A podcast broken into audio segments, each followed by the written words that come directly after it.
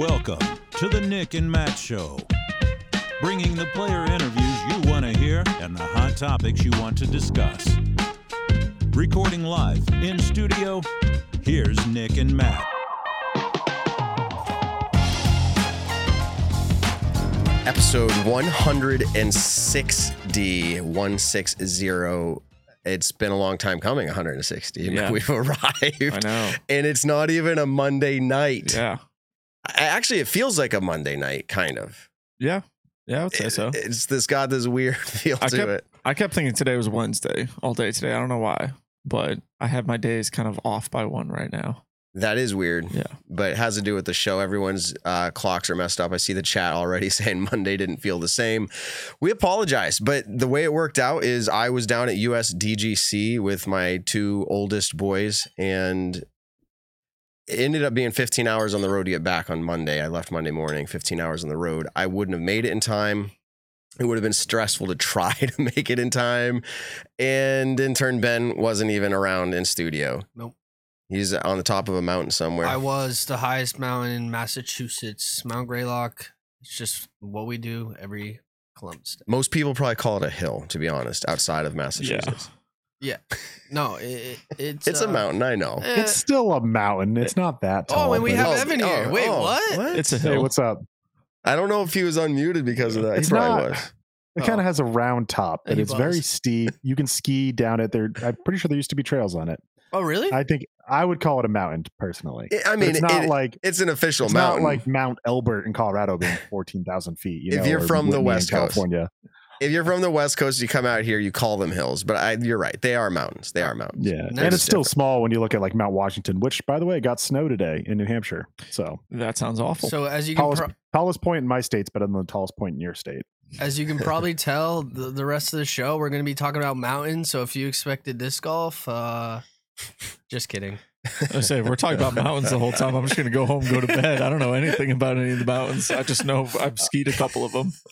I would have a fun two hours. I'm not going to Yeah. lie, but I'd, I'd rather talk disc golf still. Yeah. So I, I was down at USDGC, and that was a surprise. I didn't let the show know last week.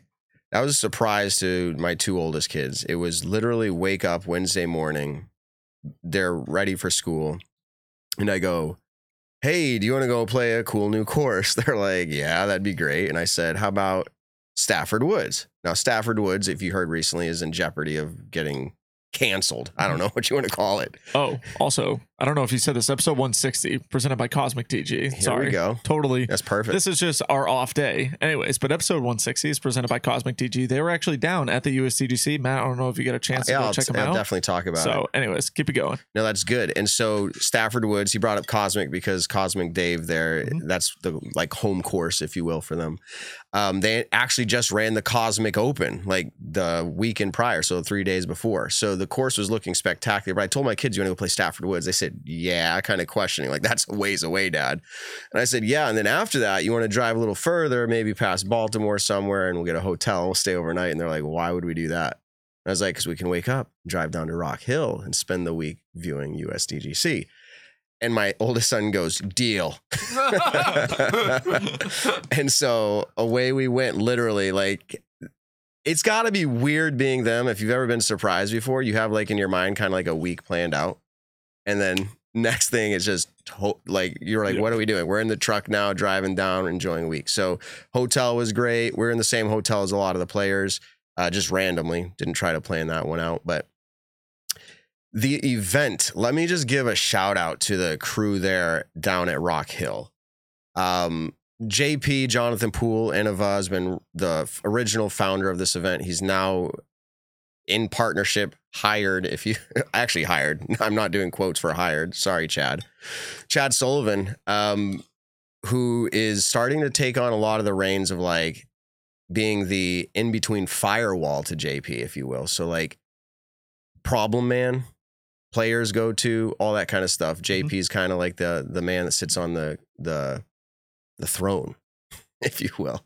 But Chad hooked me up, and I will tell you what that event. This is going to be a, a big take. We'll have to revisit after because we're going to get Holyn Handley here in about mm, five or ten minutes. Mhm. So we'll do a, a recap after Holyn. But USDGC and Throw Pink combined, it's it's weird. That's a whole nother conversation too. Like it feels like the women's USDGC. Um, but USDGC, I'll just include all of that combined, is the best, best disc golf event tournament combo that I have ever been a part of. Experience is extremely high when you combine those two together. Uh, the viewing options are unlimited there. They could they could add thousands more. You'd have to get creative with how like you spectate. I don't see a full five thousand person gallery walking down some of these roads, but I can see the roads getting filled with predetermined seating and all that stuff. It is too much for me to say right now, except that the experience level is extremely high. Um, it's the way that they put it and the way that they want to promote it. And I heard this at the um, the ceremony, the the award ceremony from JP himself, is that they are putting on the players event, like uh, not the players, the fans. Like this is for the fans, mm-hmm. um, the people's major, the idea of throwing a massive party for everybody around disc golf, and that is all I experienced from the last putt. They throw uh, on a huge stage they have a band just start playing. I'm talking the fog machines, the lights, the massive venue of what they call the village. I think it was, I'm going to get the numbers wrong now, over 50 different vendors there and a mm-hmm. massive like festival fair environment. Huge. I, I could go on and on about the professionalism, elite status of this event. If my schedule allows, I would love to go to this event over and over and over. It was a vacation experience that me and my kids will never forget. Um, and the way that I think, as uh, my title's an innovator, it means you can always do better. This was their 25th anniversary, but I have it on record as they're not going to sit on their hands stoked that they have the best event. They're going to figure out how to be better every single year. So, I, again, I could go on and on. Did you see Hole Seven's viewing area? Yeah, I mean, I've seen pictures, and you and I were talking about it pre-show. Um, it, it's kind of wild because I think I don't remember exactly the last time I was down there. Maybe 2019, maybe. I think at this point, it's it's been a long time actually. Uh, my first year that I went down there was 2016. I think I went for a couple days in 2017, and then maybe 2019 as well. Went down there for a little bit, and uh, definitely wasn't as big of a spectacle as it is now. And I think back then I was just going to watch a couple players and watch them play and then kind of get out of there. But now at this point, with all the extra activities that they have going on there, I think it's, I mean, one of my favorite things about GMC is the Fall Fest that they do on Friday and Saturday. It's the live music, it's the vendors, it's the food trucks. And so any sort of tournament that has anything sort of like this, I think sounds incredible. Um, which means next year, Matt, we'll have to block off our schedule, make sure we get on down there. Absolutely. Um, in fact, I don't want to spill anything over here, but they did have like podcast row, uh, maybe similar to something you'd experience at the Super Bowl, like radio row. Um, they did invite us down for that, and I apologize to the fans who would have loved to see us there, but it wasn't going to work out for this year. Um, not because they didn't want us down there, but because we're too expensive. uh, no, not really. But there's there's a lot of things at play with a four person crew here and not living that close. Mm-hmm. Um, and so we're talking about next year and the opportunities that exist there. Um, with that being said, before we move out of this, I have to say, wow, thank you to every single fan of the show that came up and said hi. I once said that um Westy Acres. I was like, Nick, you go out to Westy Acres in Massachusetts. We got a like a fan pocket over there of like crazy, yeah. awesome fans, and it's yeah. true. And then we're at MVP Open, and like people are like, oh, like wow, Nick and Matt, we love you, which is always so humbling to us. And I went down to USDGC. It blows away every event I've ever been to, including this, the the World Championships and everything. Mm-hmm. And the fans of our show nonstop. Fist bump, fist bump, fist bump. Love the show to the point where, Nick, I'm sitting at hole 14, like just taking it in as a pure spectator with my two boys. People just walking by down these roads constantly. Hey, hey, love, love this, love, love what you're doing. Keep doing it. Keep. There's people around us that don't know who we are. This one guy gets up And he comes around the front and he stands there and he looks at me and he goes, Can I shake your hand? And I said, Yeah. He goes, I don't even know who you are, but everybody keeps saying hi to you. And I think I'm missing out on something. and it's just so cool. Like there's sincere, genuine fans that come up and say hi. And I actually had a moment of reflection yesterday while driving, last night, and this morning. And I mean this sincerely. The fan interaction with those who say, like, keep doing it. We love what you're doing. Keep it up. That is why I'm going to keep doing it. Mhm. There have been a few times I wanted to give up. It's a lot of work. But that interaction, not because we're important, but because somebody else is valuing the product, Yeah. is why I want to do it. Yeah. So extremely awesome. Uh, guys, move into a few other simple topics. Uh, for some reason, I got to get Hall, not for some reason, I got to get Holyn Handley here lined up. Uh, so you guys want to take a few topics. Sure. USDGC. Go ahead and give us something, Evan. Maybe throw pink or USDGC, and I'll get Holyn worked on here. All right. Well, let, us start with USDGC. That was the major, although Throw Pink is a fantastic event, but we'll talk about it more with Holyn. Uh, Kyle Klein, as you have know uh, by now at least, uh, he takes it down. It's his first MPO major of his career. Uh, he now becomes the fourth uh, first time winner in the last five MPO majors, which is pretty incredible if you ask me. This little bit of a stretch we're on. The only non first time winner in that stretch is Isaac Robinson, who was also a first time winner in this stretch when he won uh, Champions Cup earlier this year. He won Worlds, uh, of course, being his second. So r- really, the the last five major winners had zero combined major wins at this time last year, plus like a week or 2 Mhm. Uh, that's pretty incredible. And if we're talking about a new era in disc golf, I think that's telling um, more than a lot of things. Um, Kyle Klein also wins 30 G's from this tournament, which is insane that we're at this level that that seems kind of normal for winning uh you know at least a few of the majors. I think worlds was the same price point. This is 30 g's and then we have the tour championship being 40,000 next week. Um he he won waco early this year his his only other elite or major win. Of course that was from the chase card a very exciting finish he earned $7500 for that win uh, so this win was uh, four times that amount, which is kind of incredible that you can win four times as much as an elite event uh, at just one other event, but of course being a major. Um, it- to denote, Kyle has won an AM major before, um, so it's always tricky whether you have to, you know, specify that it's his first pro major win or not. I understand people who uh, just call pro majors majors, and you know, if it's not, you have to put you know other classifications in front of it. Uh, but just to share that he did win U.S. amateurs in MA one, um, which is of course an amateur tournament. Um, so he has a major win there in 2019. That was up in Michigan. Um, this is his third top 10 at a major this season and in seventh of his career.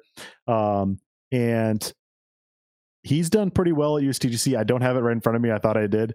Uh, but of course, he uh, lost the playoff in 2021 to Paul McBeth. He charged from the uh, Kyle Klein charged from the chase card, almost got that win. Um, he's done very well otherwise at USDGC. Uh, his first major top 10 was here in 2020, uh, which was a less than a year after he first accepted pro cash, which is pretty interesting.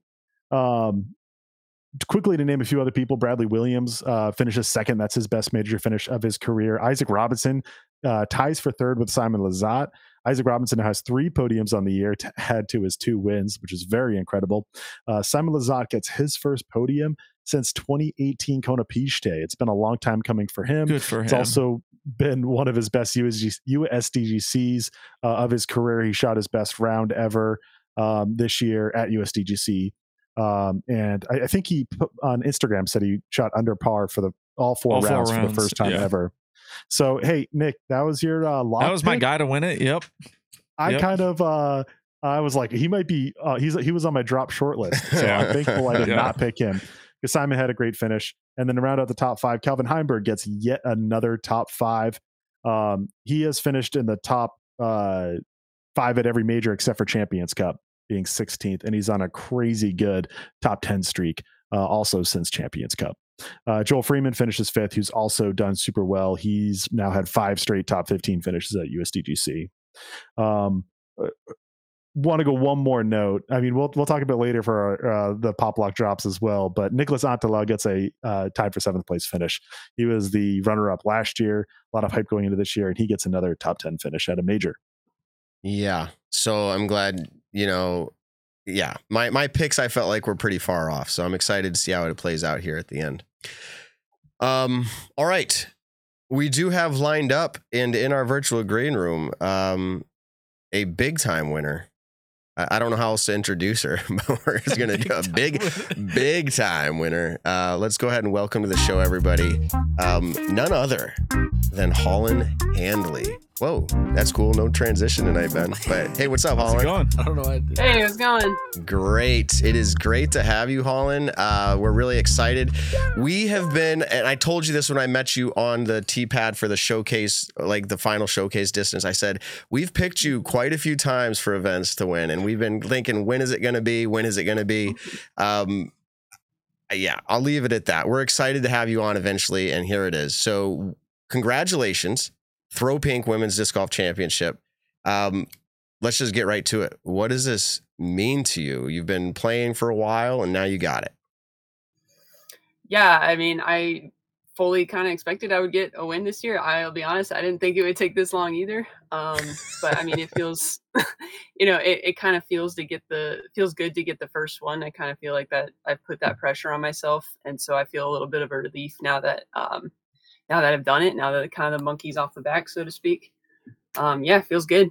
Yeah, and so I know that you and Ella had a little um deal where it was like hey who gets it first gets to dye the other person's hair ella told us that in studio but she's told it everywhere else too and she Mhm. won up at the discmania open but she feels like that maybe didn't count i guess is what we're gonna say discmania open Yeah, so we made this bet actually almost exactly a year ago. We made it right after the Pro Tour finale last year, and that was when we talked about like the specifics of it. And we we said no silvers, okay um, just because sometimes they're highly competitive and sometimes there's like ten people there. Um, absolutely and so we said no silvers, but we said throw pink would count because that's certainly going to be um, a really competitive field. So this that was predetermined. it was a very competitive field and most people consider this the same level as a major and i don't know if that gets old or sick you're sick of hearing that but how do you treat this event Um, I mean, in my mind, I think it's equivalent to like uh to a major. It was it did feel a little weird there, you know, being on stage with with Kyle Klein and like signing all these autographs and like a special session and stuff and like he's we just did the same thing eh, or the equivalent thing um you know playing four rounds at Winthrop and beating you know a field that had to qualify and then he like he's called a major winner and I'm not it, it does seem a little bit weird although I understand why like it would also be a little weird for us to have an extra major when we have US women's and I don't want to see US women's go away I think that's a really special event that I want to see us keep U.S. Women's, as in the traveling major for U.S. Women's, like it is right now. You want to see that kept? Yeah, I think Mhm. um I mean traveling major or not, it's more the fact that you get all of the other Mhm. female divisions there. You know, if you're a woman in disc golf, there's a good chance most of the events that you play you don't even have a full card. Mhm. Um and so it's it's really cool from that aspect to see hundreds of women come together and play an event and then also, you know, you get access to the touring pros that you just don't get at other events. So, Mhm. you know, I'm getting to just casually talk to juniors after like a practice round or talk to other to masters players or am players in a way that I just don't get to do when I'm on tour. Mhm. Um, because when I'm on tour and I get to talk to fans, it's like for a few seconds while they're grabbing an autograph and then and then it's done. But getting to actually sit there and have like longer conversations with people is really cool. No, definitely. Would you be for uh, Throw Pink being a fifth FPO major? I think the LPGA does the same thing where they have five majors where the men only have four. Uh, we we disc golf as a whole kind of fought for four majors uh, for a while, and now we're at there. Do you think it would be good to jump to five and have Throw Pink be the fifth to also keep U.S. Women's a major? Yeah, I would rather see that than see Throw Pink just fully replace US uh, US Women's. Um, I think both of them this year, both of the the crews that put those events on, did a really good job of making it feel like a major, and the payouts were like a major. The competition was like a major. You can kind of just call it what it already is. Mm. And I'm not just saying that because I won one. just um, call it what it is um, yeah so holyn i was down there and i actually have a similar feeling to you with seeing kyle and yourself um, on stage you get treated the same at, the, at this venue if you will like you are getting treated the same equivalent level Mhm. um, and so that's where that weird weird quote, you know, feeling is coming from because you're getting that um, experience. Um, you're going up against the same level of competition in FPO at the highest level as the MPO is at the highest level. So I, I congratulate you on that win. I think everyone values their wins based off of the field in most cases. And I think there's nothing to be taken away from this one. Um, can you describe your heart rate and your nerves? Um, we're, we'll get to finishing out round one, but let's just get to the victory. So you're you're playing off, and especially hole one putting. Like I was there, uh, like with everybody else, packed up against those fences, trying to see what happened. And you and Mhm. Kristin both went to circle two. And what was your heart rate like going up to that putt? You looked really confident, but what were you what were you feeling? honestly, I was more nervous on the tee. I felt like all day my my putt had been very like the stroke was looking very good. It was every single putt I had that day it felt like it was just hitting the the center of the chains. And you know, I just had a what I would argue a, a scarier putt, you know, just a second ago on 18 to uh, force the playoff. Um, So so tell us about yeah, 18 honestly- then. What was the feeling on 18's putt? uh, yeah, that one, it was interesting because like compared to the throws, like how long it took me to get up to the green, like it kind of felt like, oh, I got this putt. Okay. you know, and Okay. it was just at the edge of the circle. It was a putt I'd practiced, a putt I'd had earlier in the tournament on that hole, Mhm. um, and had no problems with. And it's it's almost the kind of situation where that knowing that you have to make it, it's either you make it and you continue, or you miss it and you're done. It almost makes it easier um, because there's no like there's no question of like, oh, should I laid it up? Should I give it a softer bit? There's there's nothing to do but fully run that putt and True. then you know getting ready for the playoff i kind of kind of told myself that i didn't really have anything to be nervous about um, because i'm the one who came from the chase card i'm not the two-time world champion and the like the world number one who's going into this playoff i'm kind of the underdog here so like if anyone should be nervous in that situation i would think it should be kristin and that kind of helped me um, settle in and start to feel kind of normal Wow. Uh, I was just gonna say, like everyone uses their mind tricks or whatever they want to do, but it sounds to me like you convinced yourself, or you just were legitimately like, "Hey, this is something you know that I'm not nervous about." But you step up to hole one. You said you were nervous there. You threw. You attempted the putt. Kristin attempted hers. Both missed. Let's go to hole 17. Uh, extremely famous hole for ruining people's rounds. Um, How did you feel going into 17? Um, actually, I was really glad that I was going first because I think I've I've got some prior experience with um, trying to do an island hole playoff, and I really do think Mhm. there's a huge advantage to going first because my only my goal was to put it at a spot that was I was trying to find like a compromise between really safe but also a really really makeable putt. So I was trying to get it to about that 30 foot mark. Um, and then I mean I had I feel like I had that shot pretty dialed all week. I parred it every single round. I have like my spot off in the distance, throw my zone really hard and high and flat, and it always lands in bounds. Um, and I did that, and I was able to put it about 30 feet right where I wanted, knowing that Kristin would kind of have a decision to make of, you know, does she want to just try to make it safe, knowing that I've got a very runnable putt, or does she want to try to park it? And then in my mind is if she's outside of me, I've she has to act first. If she makes her putt or runs her putt, um, you know, I've got the decision then of like either I have to make it or I can decide if I want to push to the next hole. And then if she does manage to land in bounds closer than me, I can just assume she's going to make it. And again, just run the putt. There's no decision to be made. Mhm. Um, so yeah, that was kind of what I was thinking there. And then I heard your reaction uh, post win. Your jaw dropped when Kristin threw out of bounds. Um, she was trying to, my understanding is overcorrect for how she had played it previous holes uh, on 17. And she overcorrected um, and when OB, and your jaw dropped, you said. Um, did you let yourself celebrate at all in that moment of OB? Not not in her loss, but in maybe your win, or did you say I gotta wait till she throws that drop zone? Uh, I did a little bit because I was like, ah, I've seen her, I've seen her run some like she's like she's gonna pull that harp out and just like whip it at the basket, and I know she's really accurate at that shot, but I did kind of start to feel like the the choked up kind of bit because I knew like that was probably going to be it. Like even if she did make it from the drop zone, I've got a runnable putt here. Um, Yeah. In my mind, like I was exactly where I wanted to be, where I could make that if I needed to. Yeah, I mean, just ask Paul McBeth. Worlds out in Utah. He thought maybe it was over, and James threw it in. So yeah, I'm, I'm Yeah. then. But when she missed um, your layup, I liked the little like potential roll away just to scare everybody. was that I Yeah, mean well- that, was that a little bit too much energy in that layup in your mind? Like maybe I just a little I mean, too maybe. much. yeah, if we go back to 17 during the round, um, you know, I was further away and I laid up and I put it to like just outside the bullseye, which is normally fine. But I kind of I pulled that putt just a little bit right. Uh, you know, Missy kind of made fun of me after that of like, don't be doing that now. um, where like I almost just missed it from super short. So I was like, nah, just put it on the pole. I didn't really mean that literally. Yeah. But, uh, that's just how dialed that was. Put it on the pole. Put it on the pole. um, who remembers here? Anybody, Holyn included. Do you remember Calvin's uh, attempted like light putt that ended up kicking up and rolling OB to like kind of take the win opportunity away from him? Was that last year or the year before? At this tournament. That Yeah. was like I thought Was that was a couple years ago. I Maybe that was the is. rain year. Was that 2020? Okay. Yeah, the Yeah, year that think he was 2020. Wow. Time flies. Holy no cow. kidding. Yeah, Yeah, it's been three of them Uh, since hey, then. uh, Holyn, I like speaking of playoffs here because obviously we had the playoff. You've been in a playoff before at you know roughly this level back at DDO earlier this year. Uh, did you was DDO? Can you say it as like a learning experience for Throw Pink? Like, were you more settled going into this playoff because of that one, or was that like not even in your mind? Like, just talk us through that experience. Oh, I definitely thought of DDO right before stepping up on 17. so I was like, all right, we're playoff. We got an island hole, and then I was like, it's gonna be different this time.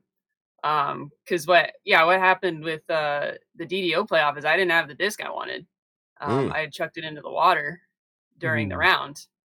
Round. Um, because I wanted to throw an Athena, and so I I just pull. I actually disc up, and maybe in hindsight, I should have just gone down to a buzz and thrown it really hard right at the basket. Um, I know I've talked to, to Brian Earhart about this a little bit because he was always like, why don't you just throw a mid range on that hole? Um, but yeah, I just put it too high and too inside, didn't really give it a chance. Um, and so that was kind of what I remembered is like, you know, step one, make the island. Mhm. And then So- step two, trust your putt. Uh, so did that add more nerves to this playoff, or did it kind of calm you because you knew you know you could just make the right decision here at Throw Pink instead? yeah, I think it was it, it more was kind of like strengthened my resolve, uh, if you will. And the, the nice thing about you know hole 17's island versus the DDO island is like there's kind of a the the safe miss or to the right side's a little bit easier to do um, than just trying to like because at, at DDO really the safe miss is to try and just jam it long, which is what I did, and I just you know completely missed uh, the island anyway. So um, I think in some ways it's a little bit of an easier shot for me and then in other ways i was just determined to not do the repeat mistake Um, does winning in a playoff against the world's current, really undisputed right now FPO best FPO player, and maybe you would dispute that, that's fine. but um, does that have any more significance to you than just winning in regulation? Like, had you just won right out? Like, is there anything to this that you're like, I went to head to head playoff with the current like world ch- reigning world champion, and I beat her in a playoff. Is there anything to that, or would you have said no, just as big if I just won it outright? I think just as big if i had won it outright because like either way i came from six strokes back with like I, I didn't even know how many strokes back i was at the end of the day like that's how not thinking about winning i was. Um i knew it was it was the kind of thing where it was going to take kind of a miracle day to do um so like playoff or no playoff um yeah it was it was just special as Mhm. it was. Hmm It seems to me like because I heard you describe that in one of your post round interviews, the idea of going into the round being like, you know, I'd have to do this and they'd have to do this. It's one of those things where it's like kind of out of your control fully. You know what you have to do, and that's how I heard you describe it. And I think it must have been at some point a surprise to you. I think you said you looked maybe coming into 17 or coming out of 17, and were you surprised? Uh, yeah, I was surprised. I mean, I knew something was up because like the energy kind of changed. Like the the crowd for the last few holes, you know, that I I would do something very similar to someone else on my card, and then they would cheer like a lot louder, and it was almost like ramping up every birdie that I got. The cheers were just getting louder, and so like hmm. I could tell something was up, and there was a chance like maybe I'm like close or like I'm tied with somebody. I was shocked that it was two strokes. I didn't think I was like going in the final hole with two. I thought maybe I was like one back and it was like, okay, you know, if you eagle, maybe maybe something's up. But yeah, I was more shocked to see that I was in the lead at all. Okay.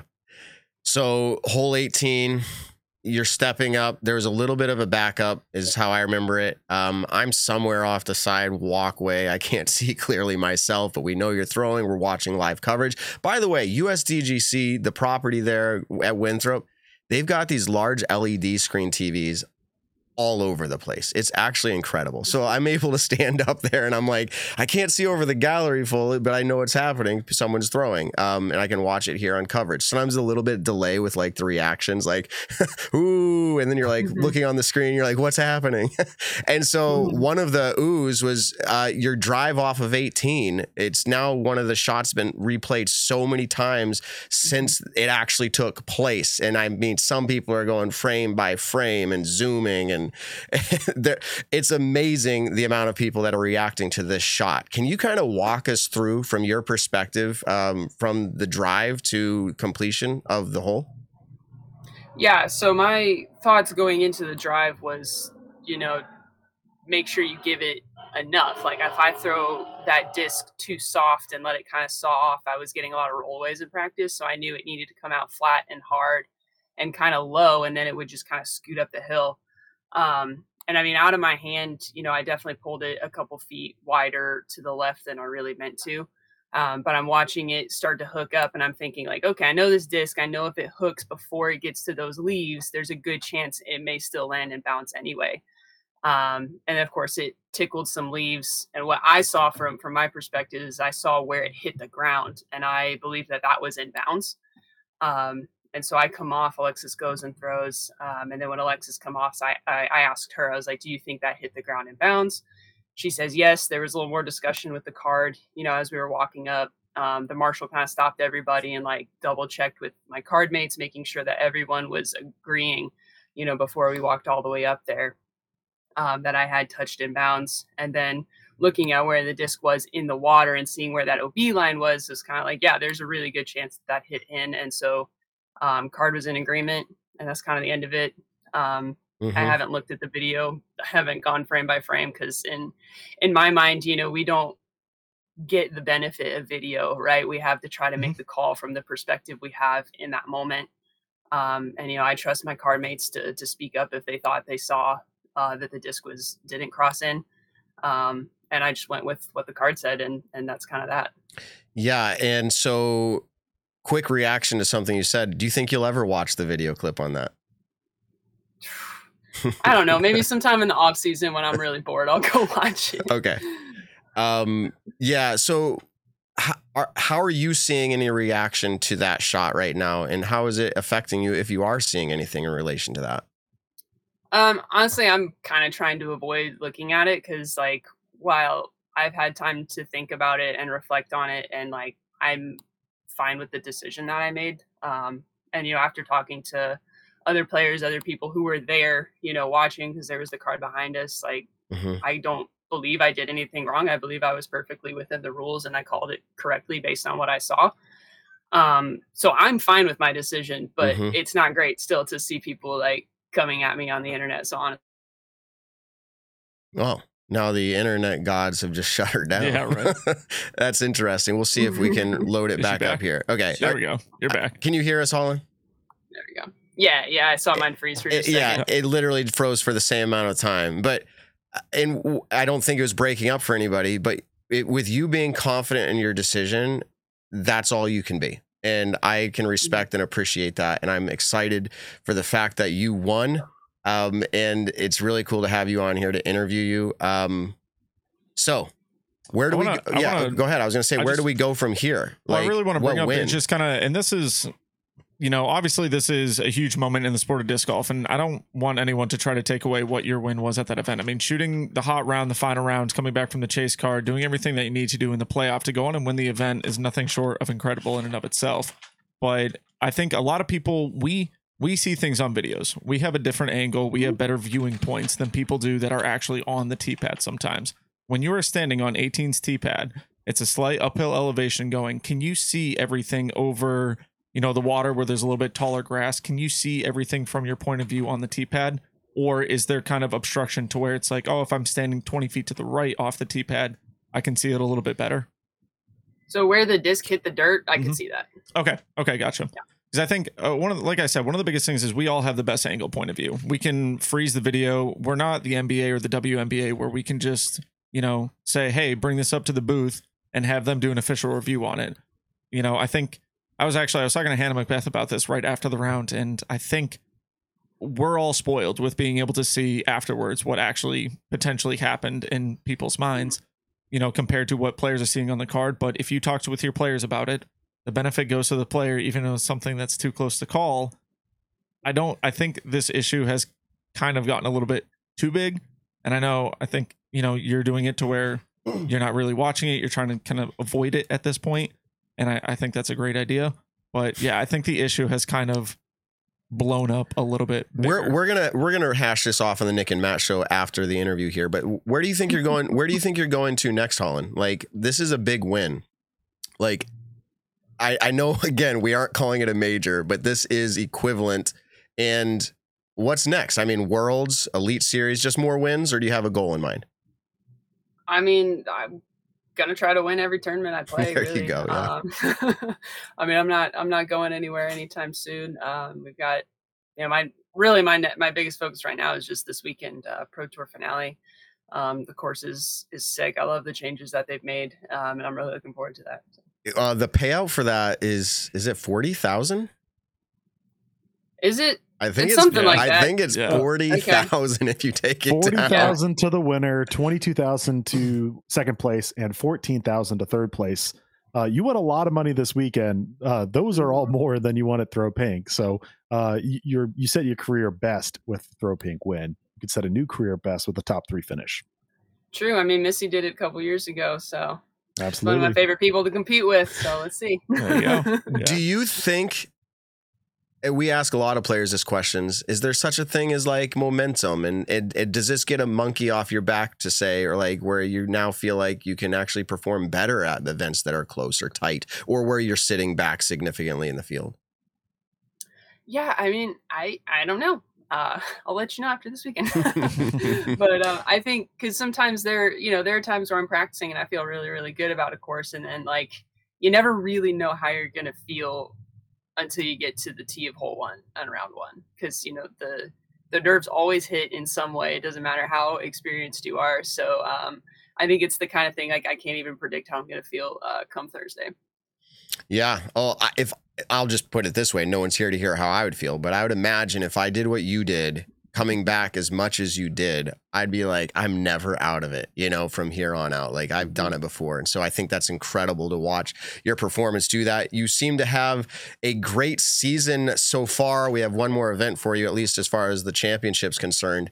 Um, is this your best disc golf year ever? I, I mean you'd have to say yes right? Like where do you feel like it ranks in compared to others even Uh, well, I mean, it's only my second year on tour, and it's only I've only been playing for four years. So yeah, I think it's it's pretty easy to say this is my best year. is the sky the limit? Do you feel like you have a lot more to offer as far as your skills and talents go?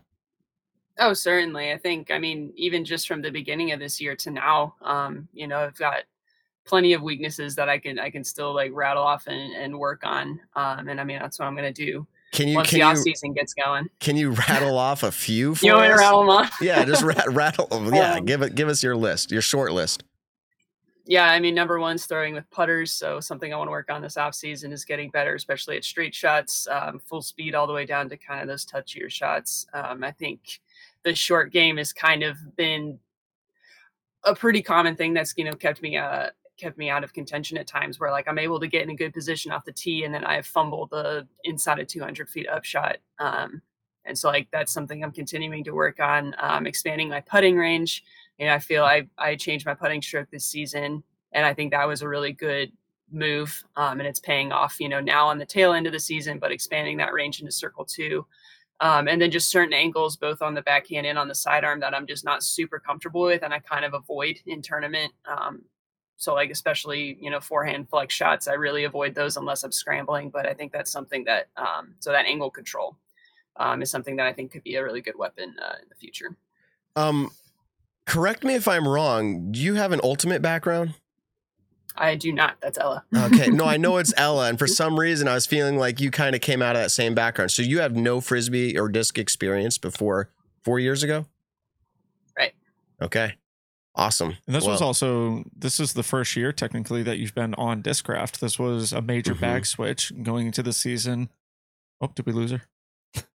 maybe. You can get- Yeah, I we think did. we lose her since he started talking. We- I didn't we- want to Nice. interrupt you. we just in did lose her. Yeah. Um, yeah, I was actually. We'll see if she comes back. Where my my question was kind of leading towards for the the um, ultimate was like, I think isn't that largely self officiated too, rule rules Yeah. wise? And I was going to Yes. ask her like if she in, appreciates that and like, or she would rather something else. Yeah. Eh, Not to We're going belabor to talk that. more about it. Yes. We're going to talk more about this. So go ahead. Yeah. Uh, we want to know her back? salary. We want to Yeah. know her contract when she comes. there we go. when- Awesome. When, Holyn comes back. No. Yeah. So, okay. So, so, I, go I think I was kind of asking just a minute ago is this was also or this is the first year that you've been on Discraft Elite Team. You know, how has that switch been? Um, how has the kind of Discraft family been treating you? Everything like that. How has a major back switch gone into big decision making in your career? Yeah, so that was a lot of questions there. Um, so I've been very happy with I've been very happy with how Discraft's treated me. I feel like they have a level of professionalism um, that's just kind of I haven't necessarily seen. Um, and granted, I've only you know I, I've only been in the game for for a short period of time, but they they really Mhm. do have just another level of professionalism in the way that they treat their players that I really appreciate. Um, I feel like you know anytime I ask for something, they're so quick to get it for me, um, like no questions asked, and they've they've been really great. Um, and then yeah, going going forward, uh, going back to the bag switch, um, I feel like I handled it pretty well at this point. Like there's and there weren't a ton of like one to one disc swaps really. I didn't try to approach it from that way. I more just like asked for a variety of things to try. Um, and then as I was finding molds that I liked, trying to find like you know stabilities and stuff that just accomplished the shots that I needed, and then kind of started to to tweak my game and build it around that bag. Um, because like you know like if i look at my my mid-range lineup for example like i was throwing a, a trust when i was over at dd and a trust and a buzz aren't quite the same and a trust and a buzz ss aren't quite the same but with a buzz ss and a buzz in the bag i can get the same shots the sh- same shot shapes that i need i just have to throw it like slightly differently Mhm. um and you know at, at this level like any professional should be able to do that uh, no problem so it just took like a little bit of time to get used to it Yeah. and it also helps that you know discraft has such a huge lineup Mhm. and because they're you know manufactured here it's easy for them to get me just a ton of different plastic and um, do like specific runs kind of for what the team needs Mhm. um, yeah and, and my teammates were also super helpful like uh, corey and missy were really helpful in kind of telling me some good runs to try um, you know kind of when we did like the whole team thing down in, in january um, that was really helpful in kind of finishing the bag so to speak Okay, so do you feel like uh, how long is your contract set with Discraft right now? I know you just got over there, but like how long is that? yeah as a one year Okay. Oh, that's that's great. So at the end of this year, you're renegotiating or moving on. Is that true? Yep. Okay. I was gonna ask because if you had multiple years, I was gonna say, do you feel like you got a good deal or they got a good deal? Um, but it sounds like you guys did the deal probably correctly, and now are you gonna use any sort of agency, or is this gonna be purely you and Discraft or whoever negotiating straight person to person? um, yeah, I use. Uh, I'm with Schaefer Sports Management, so Blake will take care of all of that. I don't have to think too much about it. Nice. awesome. Shout out to Blake. That Yeah. guy, man, um, awesome. Yeah. And he did my taxes. He did mine too. Perfect. We have something in common because it's definitely not how far we throw. Uh, uh, you throw pretty far, and, so, and you laughed at me. That's pretty funny. Yeah, you got me. I gotcha. Um, so maybe I, I think I saw it posted, but to finish out the the uh, what am I thinking here? The the bet that you made with Ella. What color did the hair get dyed? uh, it is pink. We dyed it Sunday night. She's got pink hair. It looks great.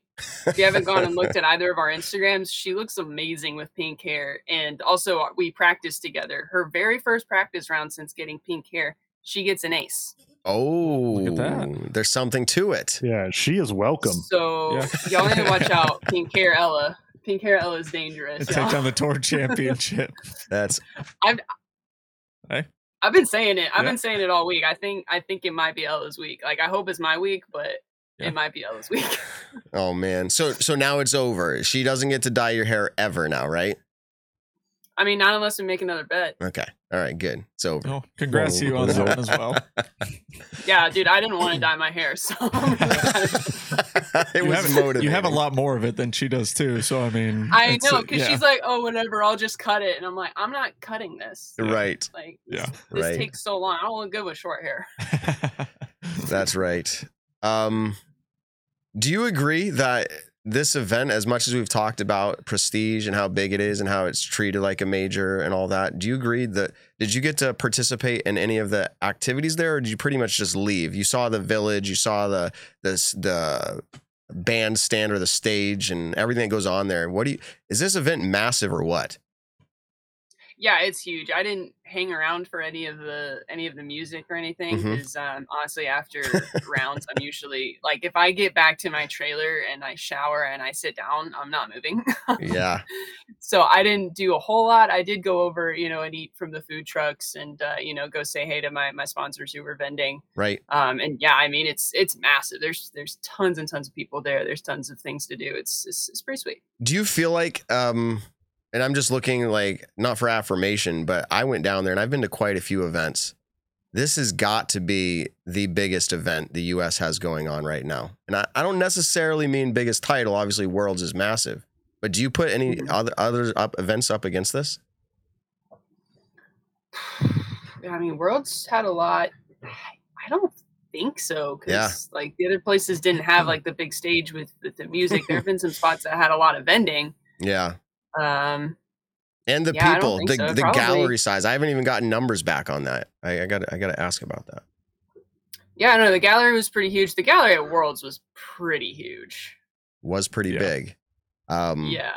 it was pretty big it's such an epic. Now, finding granted, I wasn't.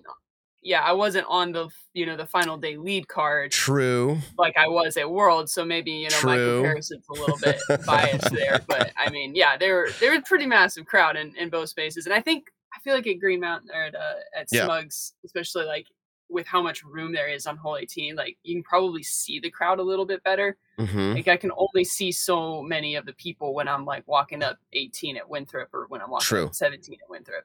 true So would have to get the metrics on that one. Yeah, I was kind of using my one wheel to get around the property there at Winthrop, and I can tell you the crowds were packed on those roadways from 18 all the way down past seven. I mean, it's just all the way to 14, massive. So, anyways, I just was looking for your perspective on how, how what you thought of the event. Massive event. I appreciate what the staff does down there, and um, off of disc golf just a little bit. You've been in the sport for four years now what's something that you like to do? You said shower, sit down in the trailer, and just not move. But like, what's something you do in that time? Is it uh, reading, puzzles, video games, like sleeping? Like, what's what's something you like to do besides disc golf? Uh, I've been I've been super into the the new uh, Zelda game. Breath of, Oh. or not Breath of the Wild, the sequel to Breath of the Wild, Tears of the Kingdom. So Okay. I'm, I'm still I'm still rocking on that. Um, Wow. yeah, I mean we'll we'll we'll we've got a huge board game collection in the trailer. Um, probably more than is reasonable to bring on the road, but we got a ton of them. Um, so you know that's that's more probably in off weeks when we're hanging with friends and have a little more energy. Um, because like you'd be surprised at how much time like preparing for and competing in tournaments takes up. Um, after tournament rounds, yeah, usually I'm like I put the men's coverage on and I'll usually nap for like the first half and then catch the end of it. nice. What's your number one board game right now? Like you guys, you you playing with new people, and you're just like, hey, let's play a game, and it's the first one that comes to your mind that you want to do. Oh man.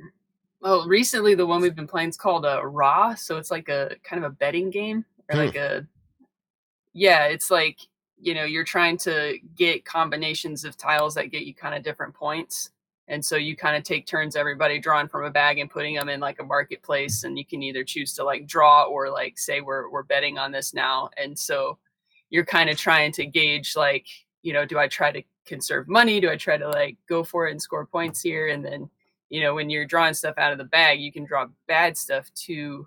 It's I'm explaining it poorly, but it's uh it, it gets pretty wild actually. And this is raw, like RA, or yeah, all right. We played it with right, good to uh, know. Missy, Tom, and Ella while we were in the the off week before Throw Pink started. Yeah, and Nice. then the last question I have here is: We're, I mean, Tour Championships really the last event of the season. Are you planning to play any more events after that? Or are you just getting home and hanging out?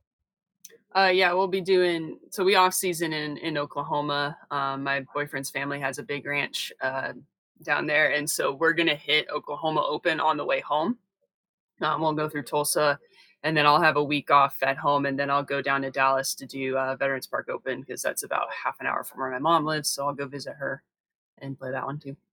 Nice, very cool. I, I had to kind of chuckle to myself as you said you were explaining the board game poorly, and I feel like that is true. Any time you explain a board game to anybody that they don't, un- they've never played, every single time you're like, you just have to play it. It's like it's like trying to explain playing Yeah. birdie with people. oh, Like it's new horrible. People. Yeah, it's it's awful to try to explain. It's like let's just play, Yeah. and you'll you'll get the gist of it. So it sounds great.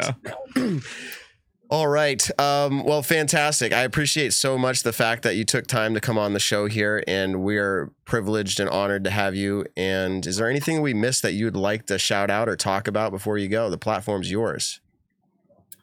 Oh, I mean, I don't, I don't think so. I think Okay. y'all asked some good questions, so I think I'm good. All right. All right. Appreciate well, you I- coming on. Congratulations once again on a massive Throw Pink Women's Disc Golf Championship win, and then good luck at the Tour Championships. We will 100% be watching as the Nick and show. yeah, and I was just gonna say we're gonna make picks later of, of some sort. So Mm-hmm. is Holyn making it into the final four? Oh, uh, dude. So my mom's flying in this weekend. My mom's flying in this weekend. All right. Okay. Is Is she good luck, or is she, or she like no, Nick she's Carl, got. I can't. I can't have her show up on. Like she's only gonna be here Saturday night and Sunday. So the only way she watches me play live is if I make it. So like, yeah, I'm, I'm making it. To That the pressure. That's some big stakes. We're gonna, yeah, we're You gonna have have to be stroke talking about that later. You have a sorry, a two stroke advantage over the cut line. So uh, Yes. good luck to you and and hold on to that uh, Mhm. advantage you got. All right. Cool. Awesome. Thanks. Have a Enjoy. great evening, Holyn. Take easy, Thanks for Holyn. coming. Bye. All right. Peace out. All right, guys. That was Holyn Handley. The chat has been a little wild. Not too wild, but a little wild. Everyone's got strong opinions. I would like to wrap up the topic of hole 18 and that throw and how it was ruled before we move into any other topic. Uh, I mean, Let's that means we're going to spend the rest of the show talking about Nope. it. I'm saying my piece and you guys don't get to talk. No, okay. Here, here's the, here's the deal. Currently, the sport is ruled by group decision. I don't think that's new to anybody unless you're brand new to the sport. So that's just is what it is. Um, here's a few quotes. Missy Gannon. She thinks it might have cut in and then rolled out on the course, real time. Mhm. That's right out of her mouth uh, through the live inter- uh, through the live production. Uh, Juliana Korver. I can understand that from the tee they think it did cross in bounds. I don't fault the card for giving her that spot. It's so close that I would, as a player from the tee, given it to her as well. Juliana Korver, legend in the sport. Seeing it also from the camera view. Now, from the camera view, she's pretty sure it stayed out of bounds, but she says, being in their situation, she would have done the same thing. Zoe Andyke, there is a chance that it hit the tree over the inbounds line. Uh, Holyn, uh, I thought it had touched, and I asked Alexis, and she thought it did too. And two is enough to make the call, which is true. yes. Um, and Missy also thought it had touched in bounds. so I've seen events, and then so someone goes, Well, that's great, Matt. But do we want to distort the game? Do we want to water it down? Do we want to have egregious mistakes happen where it affects somebody's livelihood or whatever, right? Because of a shot they've made. So they say, let's let's have the spotter. What, what's up with the spotter? Why wasn't he there? Well, the spotter was there, and it's very possible. I haven't talked to this spotter specifically, but it's very possible that that spotter thought it was either close enough that he didn't want to say anything, and they didn't specifically reach out and ask him. There was a marshal that was on the card, literally making sure that everybody was in agreement with the ruling that was made. Mhm. And so here's my thing everyone wants to say that, like, oh, maybe people on that group were, didn't want to make a hard call. Well, that's usually why you have multiple people answering the question. Okay. It's not just one, it's at least two. The other thing is here, I may be speculating here, and if actually I am speculating. If this happened on Kristin's card, I can almost assure you the same answer would have happened, Mhm. even with Kristen on that card, because there would have been multiple players who would have said this. Now, some people are still going to be bothered. Well, Matt, I don't care how many people say it. If I can see on video that it was out, don't we want to have the most true um, aspect of the sport and like its results? Like, don't we want that? And we've seen sports for how long now incorporating replays. and incorporating going to the the booth, checking out every you know millisecond of what happened. In fact, I think the Patriots won some Super Bowls because of replays. Um, but here's the thing, and deflated balls. and deflate. Um, Get out of here. so, um, the rub here to me is not whether or not that integrity was here, like was the right call made. Because here's the deal: the right call was made. The group made the call. Mhm. That's the right call. The question is, I wouldn't go as far to say that, but the group made the call that they thought was right. Doesn't mean it's the right call. They thought it was right though. Well, Debate time. and it's by the, right rules, call. That is the right yeah, call. it's the right That's, call. that's what Matt's trying to say. Not thank that you, it's Adam. I like get what thank you you, mean, but Adam. I'm just saying that Perfect like it, yeah, in a perfect world, like it might have been, you know, ruled a different way because Yeah. of Yes. replay or something else. So he- here's where I'm going with this. There were events, and I think it was at Portland Open, where I'll throw Missy Gannon's name out there.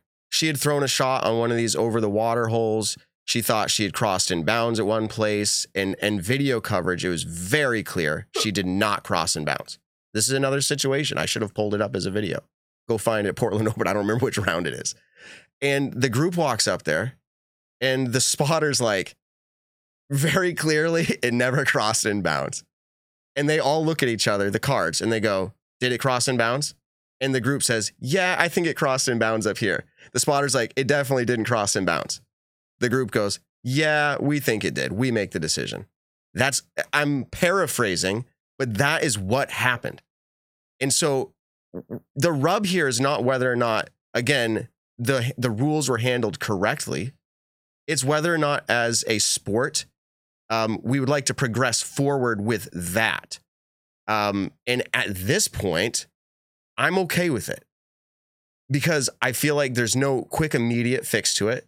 And just like I'm not going to bring up every situation under the sun, but my wife has assured me many times, like the world is not just ending tomorrow. There's a lot of things in place that would prevent that from happening. And I'm, I'm again, I'm paraphrasing, but like you aren't going to make disc golf lack integrity and be a horrible watered down sport because groups are making calls. It's been that way for a long time. It actually stands up pretty well. Um, so it doesn't really matter if the spotter calls it because the group's going to make that decision anyways if they feel like that's the right one. And then finally, you ready for this one, guys? You're going to love this one. sure am. So first of all, video evidence is inadmissible. So what you guys saw doesn't matter. Yeah. It's mattering for the perception of the sport, Mhm. and some could say the integrity. That's fine. But here's the deal. I am sure each of you, if you play disc golf competitively, I am sure each of you have benefited from a wrong call in disc golf. I can almost guarantee it. A bunch of cheaters we all are. And I feel that because there is no way that every single time from your group that you have seen something accurately, how many times have you gotten up there and been like, this is what we saw? And someone else is like, no, it's definitely not what we saw. Um, if you've ever been in a relationship with a significant other, how many times have you said something? The other person's like, you didn't say that. You said this. And you're like, no, I definitely didn't say that. Perception is crazy. And all my point is when you play disc golf, guaranteed there have been calls made in your favor. I'm not saying you knew it. I'm not saying you knew that it was in your favor and it was really, let's say, out of bounds, but I guarantee it's happened at some point for you. The question is, and I'll send this out to everybody do we want to get rid of that? Because right now that's acceptable in the sport. Let the cards make the call. Do we want to get rid of that? And is there a way to do that? Uh, but to this point, congratulations, Holly. I don't see anything Holyn. nefarious. Ho- Holyn, Holyn. yeah. Yeah. Holyn, anything crazy, lacking integrity, nothing of the sort. Yeah. It's a question of is this what that's the debate or the debate and conversation I would have. Is this what we want for the sport going forward, uh, or would we like to see cameras on all the trees and replays and Yeah. people making calls besides the players? And that's y- that's it. You know, the craziest part about this whole thing, everyone commenting, if they're in that position, probably not. And they knew when I'm not saying Holyn knew, and they knew when out of bounds. If you're in that position, I guarantee you're looking the other way because you want to win, and you got to think about what you would do, even though you're uh, commenting like, "Oh, it went out of bounds." Like, I'm just saying. I think. what are you saying? I'm saying That- I are you 90%. think that's more about Are you saying you than it Holyn looked us, the other way? No, no. I'm saying no, no. Holyn did not. I'm saying all the people commenting need to realize, like, oh, what if I was in this situation? What would they do? And I don't think people are Yeah, are where thinking about that. dollars was on the line. Yeah. Oh, oh, Yeah. to be fair, I'm Yeah. there. I'm there at the course now. Oh, my bad. Wrong. I'm there at the course. It would have been out of place for anybody to do this, but nobody's like in the galleries that I heard or around me being like, "Oh my goodness, that never crossed in." Like nobody's doing that. Like in the gallery, even having discussions amongst themselves. It's only people who are watching on cameras.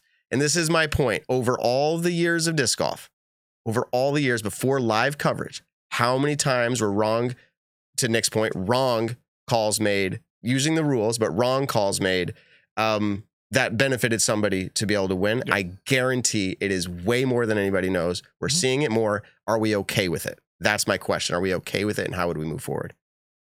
Well, I'm gonna just quickly go to the chat right now because the chat's blowing up. Shout out to everyone even talking about this and just joining the show and in the discussions with all this. so But- easy to work them up. Exactly. Daniel, our OG, Daniel, our guy who did the pop lock and drops with us last week, said that's why I like drop zones or retees on shots like that. If it lands OB, Ooh, you retee. it's a the way great you answer. don't have to. I love that. I, I absolutely love that. And especially someone earlier in the chat, Flint, was talking about blind holes. Tee shots that land OB, I think a majority of time should go to a drop zone. I think par threes that have island greens or are long with OB surrounding pretty much the whole thing. I love drop zones that you could save a three, but you have to hit a putt. Like hole 16 at the fort, um, 2021 Worlds was an awesome par three downhill island. It's where James actually won the world championships. If you miss that island, you go to the drop zone. It's a makeable putt, but it's it's not easy. But it's no determination of oh, did that land in bounds? Did it not land in bounds? All of this is completely gone. This whole conversation's gone. You take the drop zone, you put it onto 18's fairway to the right, short of like bottom of the hill, and now they have a hard shot. They're already, you know, it could have been beneficial for her, or it could have not been beneficial for her if there was a drop zone. That there. fixes this situation I think it fixes most situations in the conversation. I think it of, fixes a did lot it, as well. It fix it. It takes out the for whole for conversation most of most it- situations yeah. of OB. Foot faults were still group decision. Yeah. Time calls, nobody's doing. Well, it's it's going to be rare. So my point is like, are we foregoing? This is my question. Should we forego the group Yeah. decision thing and just say, let's ho- like, how would you of- officiate the rules then? Look, as a disc as a disc is flying through the air, and I'm not saying you know I don't have perfect eyesight. I think I have pretty good eyesight, but when you're watching a disc and it hits a tree 30 feet up in the air, and then it lands and it doesn't a disc doesn't just perfectly land flat. Okay, it's not a ball where it's just symmetrical and it just lands flat. Okay, the disc is kind of wobbling through the air, sometimes moves left to right. When it comes down, if it sways a little bit, now you have to think, oh, where it hit in the tree was that part in bounds. It's a very it, for the card mates. For us, we could say it's an easy call to make. We can watch it. We can slow it down. We can go frame by frame. We can look at this is where it hit the tree. This is where the OB line is. Yes, it's in bounds. No, it wasn't in bounds.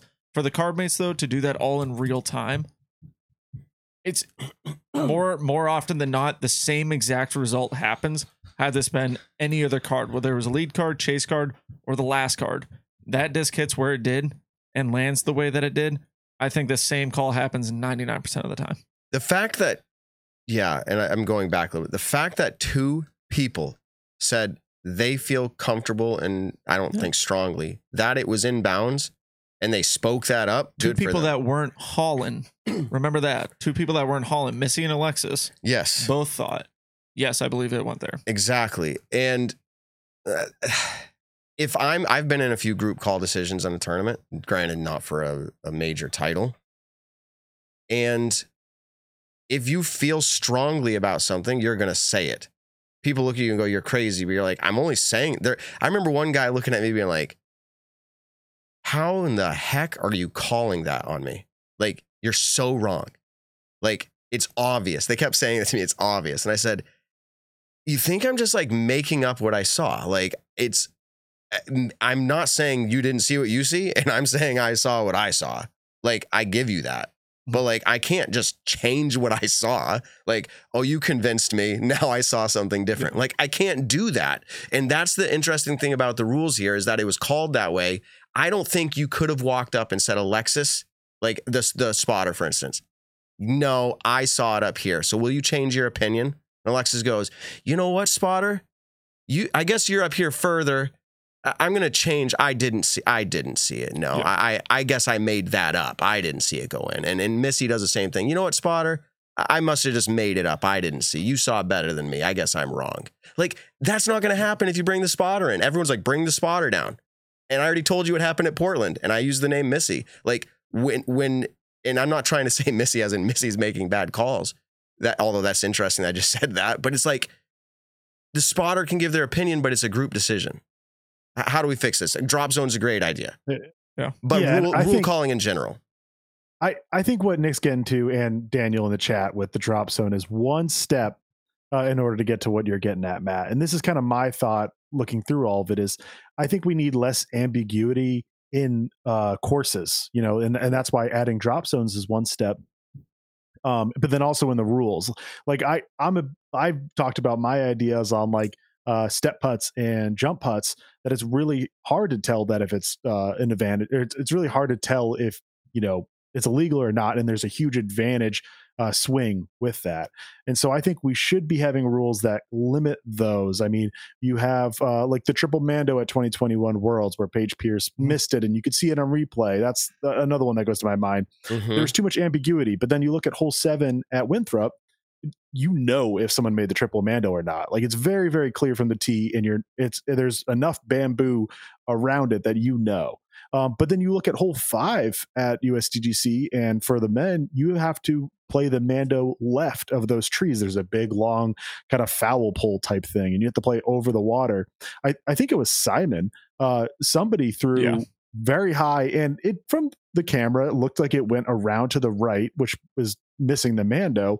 But it's very hard to tell, and I mean, it even happens in like football and baseball. If you uh, kick a field goal and it goes over the upright, it's hard to tell if it was inside or outside like the ambiguity still happens but i think we should think about that when you design a course like hey we want to put this mando in but it's only you know it's still a very tall 200 foot pole or something but there's still a chance that somebody throws it around and, and maybe it's not 200 feet that's really really tall uh, but uh, you, you put that in you have to know that there's going to be some sort of doubt like if you have like island greens generally are a straight shot I don't I can't think of a pro tour course where the island green is like completely blind. So that way you don't know if you cross over it Mhm. to make the island uh, or not. It- it's I just like I think that's something that we should strive for over time. It's not going to come immediately, but it's one thing to think about just constantly like hey is there ambiguity in this uh, Mhm. the drop zone's a great one i i'm also like i'm for the bunker rule i think that's great where you just have to re-tee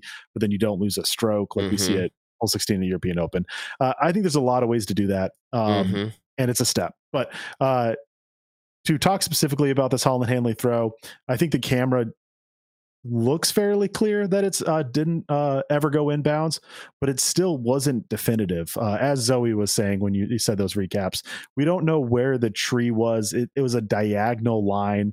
Um, it very easily have could have crossed overhead, you know, three or five feet back of where it ended up landing. It's very, very hard to tell. And again, there's just too much ambiguity to it. I, I would love to see um, things just like when these happen, you work to be better. I don't know if there's much more to say on it. How many times have you seen in professional sporting events? I, I'm thinking probably mainly football, but baseball's included now, basketball's included now.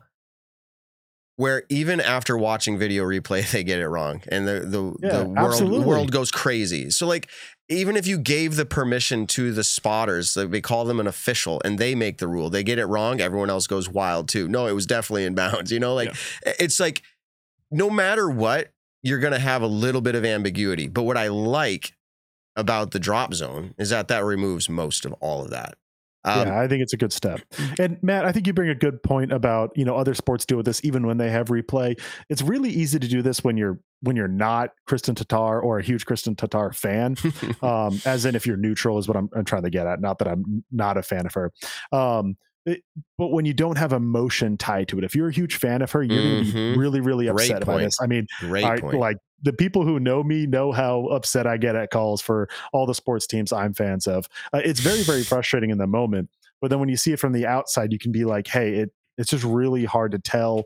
Uh, and what they say in those moments is, hey, you could have won the game in other ways. You know, yeah, that flag at the end of the game in football. Well, you guys missed a field goal earlier in the game. Like you could have won it there. And so, you know, I I love Kristin and Tattar- hate that sentiment. yeah, And Yeah. yeah, it's, it's like love and hate it. it's You like love it people. it's, like people who lose in not the you. playoff, and they're like, "Oh, I could have made that putt on hole five, or you could have made that putt on hole five that was from 15 feet away." It's like,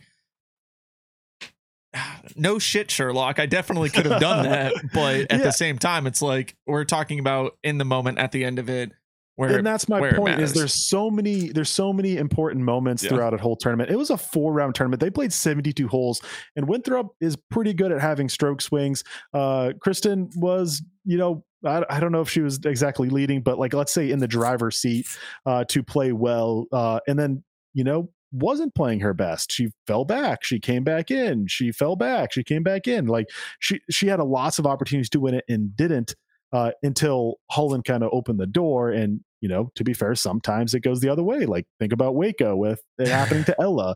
It did open the door and, and Kristin came in and won. Uh, but sometimes it it's just It's there's a good of other- point. It's a other good things. point. So I really hate to bring this up as a New England Patriots fan. Uh, We're obviously we're not the same team we were the past twenty years. God, we suck right But now. what about like yeah, we're not good. Dude, what about the ridiculous. Snow Bowl versus the Raiders? Anyone that's in the NFL knows that they Okay, got ripped okay. off. They got ripped off. The No, Raiders. no, no, no, no, no. Can I can I explain this real yeah, quick? go ahead. I, I know you're trying to just use uh, an example, but this one annoys me. Uh, 'cause oh the- my but- classic Evan. No, stop. So I, I'm trying to think of a disc golf analogy for this, but it's it's essentially like uh, a bad rule. I mean, you could like maybe the Mando rule feels this way to it, but that year the NFL changed the rules to uh, as they change the rules very often. Uh, they changed the rules to pretty much heavily favor quarterbacks. Sound familiar? They're still doing it to this day. Um, if you look throughout the whole entire season, the exact same situation happens maybe a half a dozen to a dozen times. It, it was it's how they called it the entire season. Now, is that how the sport of football really should be? Does it really feel like a fumble? Yeah, they've mm-hmm. changed the mm-hmm. rules since then and have corrected. But as of that season, that was indeed an incomplete It's- pass. it's- that was their intention of the season. That's So okay. It's sensitive. know what you It's sensitive to about. Evan. But here's my, here's my main point. No, it's Pick- sensitive. It's sensitive because people uh, uh, think of other things than rather actually the context of the time. Do Like, you think Evan disc was a fan of the Patriots or the Raider Raiders? I oh, it's very clear. I admitted that. He's out of it. This is wait. This was my point. We don't have to talk about the Patriots game. My point was more or less piggybacking on yours, and and I know it was like I was a little wrong, but like your perspective as a fan, like back then, I was arguing hardcore one way, the Raiders arguing hardcore the other way, and it's like if you are a fan. eh, Someone said this in the chat, and I almost didn't want to say it out loud, but it's worth at least just mentioning it. Someone said if this was Kristin, the world right now would not be as upset. There may be some validity to that. She is a fan favorite, right? Fandom says so, right, Evan? Yeah, like you're sure more does. likely, you're more likely to go with who your player is, uh, your favorite player. Yeah. Again, that's not on Kristin. That actually has nothing to do with Kristin. Mhm. So I don't want to make that be like a take like Kristin would have said. But I already did say Kristin's card probably would have ruled the same way. So like again, I think they would have. based off I of think 99% perspective of the cars Yeah. out there would have ruled it the same. based off the exactly. perspective. So that's Uh, why I said, do we want disc golf to Yeah. keep going that direction? I think drop zone. I think there will be a drop zone on hole 18 next year. I think there should think be there for. OBT shots. I mean, um, Southpaw, we do have the technology to show the drive. I don't think we're gonna do it. They were asking if we have, Oh, if we can yeah. do the replay. We can do it, replays, but it would it would I think take a little bit We to find get it. off we gotta clip it off of DGN. I agree. yeah, I it's- want to recap the rest of the event. I do have a few other approval. cool. I do have approval to use DG and stuff, but Yeah, and some shows it's do worth it. it. it Our anyone, listening go on audience- DGN, look up their post round, whatever. Watch Gomez Okay. for it when it comes And out in a couple weeks. To end I it all, I'm just gonna say this: Ty goes to the runner. Well, now There you're you gonna get the next Okay, group started. no, 'cause- yep, you're getting no, the No, next group. okay, work. I no, have no, things to no, say Evan, about no. that, and All I'm move on. We're moving tongue. on. We're moving on. Evan is I not biting my derailing the show. Because one, that's wrong No. in baseball. I got to No. say that. That's All not right. how the rules Yeah, are. in It's not how the work. That's not how it works. Tie And goes disc to the is the same issue. Okay, All right. I want to say go ahead and do the recap. Go Evan, say what you're saying, then do your your recap. Then we'll move into the next topic. Yeah, so we, I mean, everyone knows by now that Kristin Tattar finished in second. Uh, but what she did do with this is when uh, I think it was over seven thousand. I think it was like seven thousand one hundred fifty dollars. She has now set the single year cash earnings record in all of PDGA history. Uh, that's man or woman. Uh, she was the first to break a hundred thousand last year. but then Ricky Wysocki ended up passing her. Paul McBeth also hit 100, but didn't pass uh, Tattar's record. Uh, this year, uh, Kristin has gone out and beaten both her and Ricky's record. Uh, she is now the number one uh, on that list all time, which is very, very cool to see. And we're not even done yet. We mentioned the Tour uh, Championship payouts. She has the chance to put that up to 147,000, which would be insane. Uh, but of course, other players also have a chance to win that money instead. And uh, Kristin Tattar could be a little bit uh, less, but still a lot of money on the season. Uh, she finished second place last year, so now she has been back to back second uh, places. And then, um, real quick, of Blomroos and Evelina Salonen tie for third. They I were both leading through uh, back and forth throughout this tournament. They were looking great. Of course, putting uh, is still a little bit of uh, an issue, something to work on, but they uh, were definitely playing great in it the whole time. Ella Hansen also had a great event.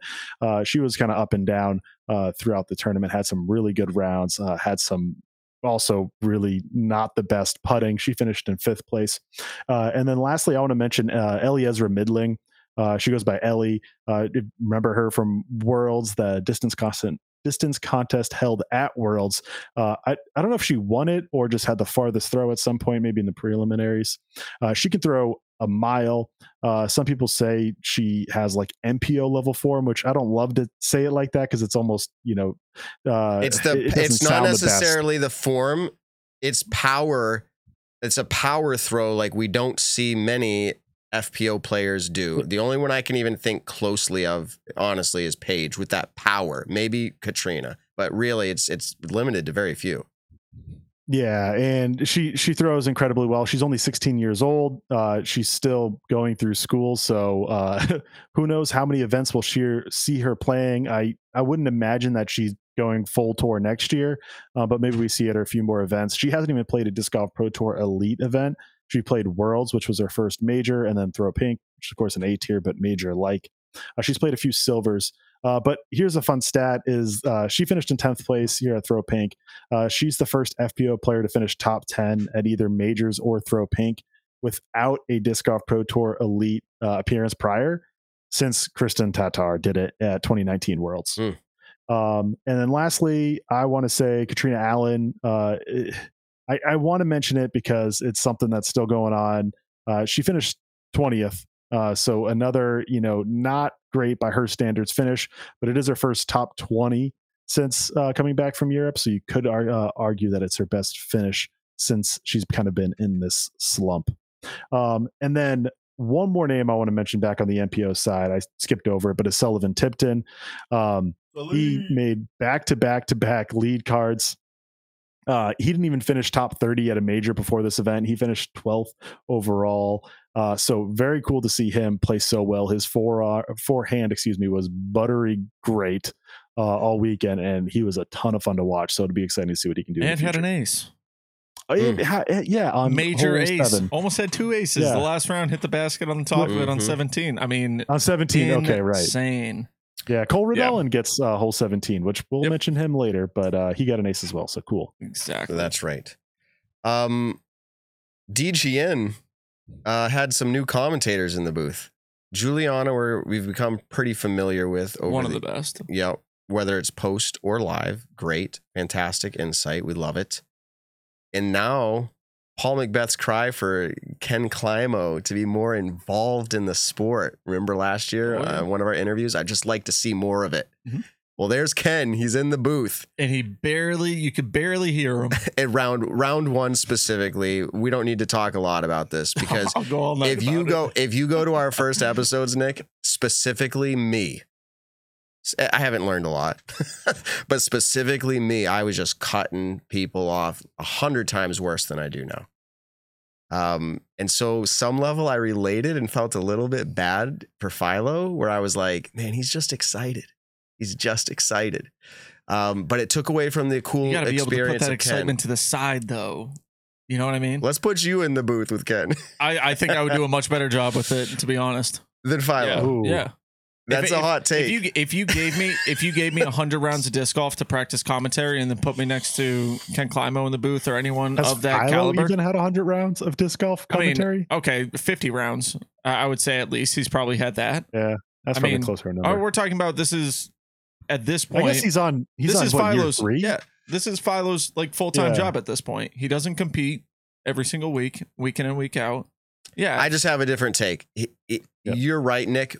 I Like get that it. he You're- could you're be giving, better, You're but giving like the benefit of the doubt. You For know, once, to the you can bring the hot yeah, You're giving the benefit of the doubt to the commentator. I get no, because Ken's the commentator too. I'm saying that was a new scenario for them, and I think he was amped up. I do Yeah. think it wasn't a He got great better throughout the event. I'm being clear. I don't think it was a great product, and it. I think it probably was addressed and it was fixed for the most part. Yeah. people loved having Ken in there. Jab, jab, jab, jab. Yeah, chip, Look, we don't. chip. I, I'll say this in disc golf, and name me another sport besides UFC that does it. But where do we have three commentators in Uh, any other sport? Does baseball have three? Yeah, Baseball- ESPN baseball's- notably on Sunday night. Baseball, Not- or not your excuse me, regional basketball is usually two. Like Uh, when I the Red listen to the Sox actu- Celtics, Uh, well, yeah, your local game. Your local games are usually two. Although the Red Sox did three for a while, but this year Mhm. they've been mostly two, or I think fully two. But ESPN Sunday Night Baseball generally does three in the booth. NBA very often does three in the booth. so I I, don't think I usually NFL see two, does two with. Then they have a special on-site I- reporter. yeah, yeah, of course. I'm not here to defend the three in the Yeah. booth, but it is something If- that does happen. If you did three, we're not professionals at this either. Listen how we talk over each other. But if you have three, you need to have designated like pretty clearly. Like either spoke, don't speak unless spoken to, whether that's Philo or whoever else, or like literally let Ken talk first. Or they said, maybe they said, do your normal thing, Philo and Ian, and then like let Ken chime in. I don't know how they talked about it, but it didn't go well the first round. Um, I did see Philo after, and he was definitely down. And I was just like, I didn't even say anything about it, but I was just like, hey, man, like, you know, like, good seeing you out here, that kind of a thing. All I want to say is real people doing their jobs. And like, I see on the internet, like, fire him. And I'm like, come on. Like, I have a bad, I I, have a understand bad night. You can have a bad time. day at your job. Like if I have It a was bad day at my job, quick. something bad happens. If Yeah. Philo has a bad day at his job, he gets torched by the online people. Like I'm not trying to sit here and torch Yeah. Philo. Don't get me wrong, but I do.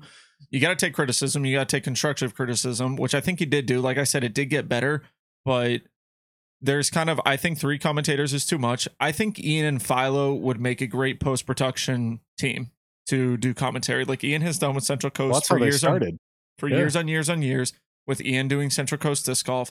Incredible post round production. Besides for telling what the disc is actually like, what they're throwing actually is, Ian, I think, does an incredible job with post round commentary. Now, I think for the live commentary, watching golf or disc golf speaks for itself. You don't have to talk over the players playing the whole time.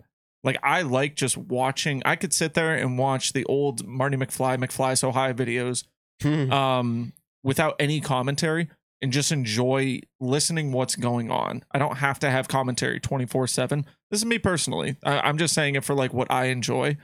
But just, you know, if a player is stepping up to the putt, I don't need to know exactly that it's 48 feet. I don't need to know that this is for birdie. I don't need to know all these different things. It's just let the player go up there, take the putt, and then talk about it afterwards or talk about it as he's walking up to the putt.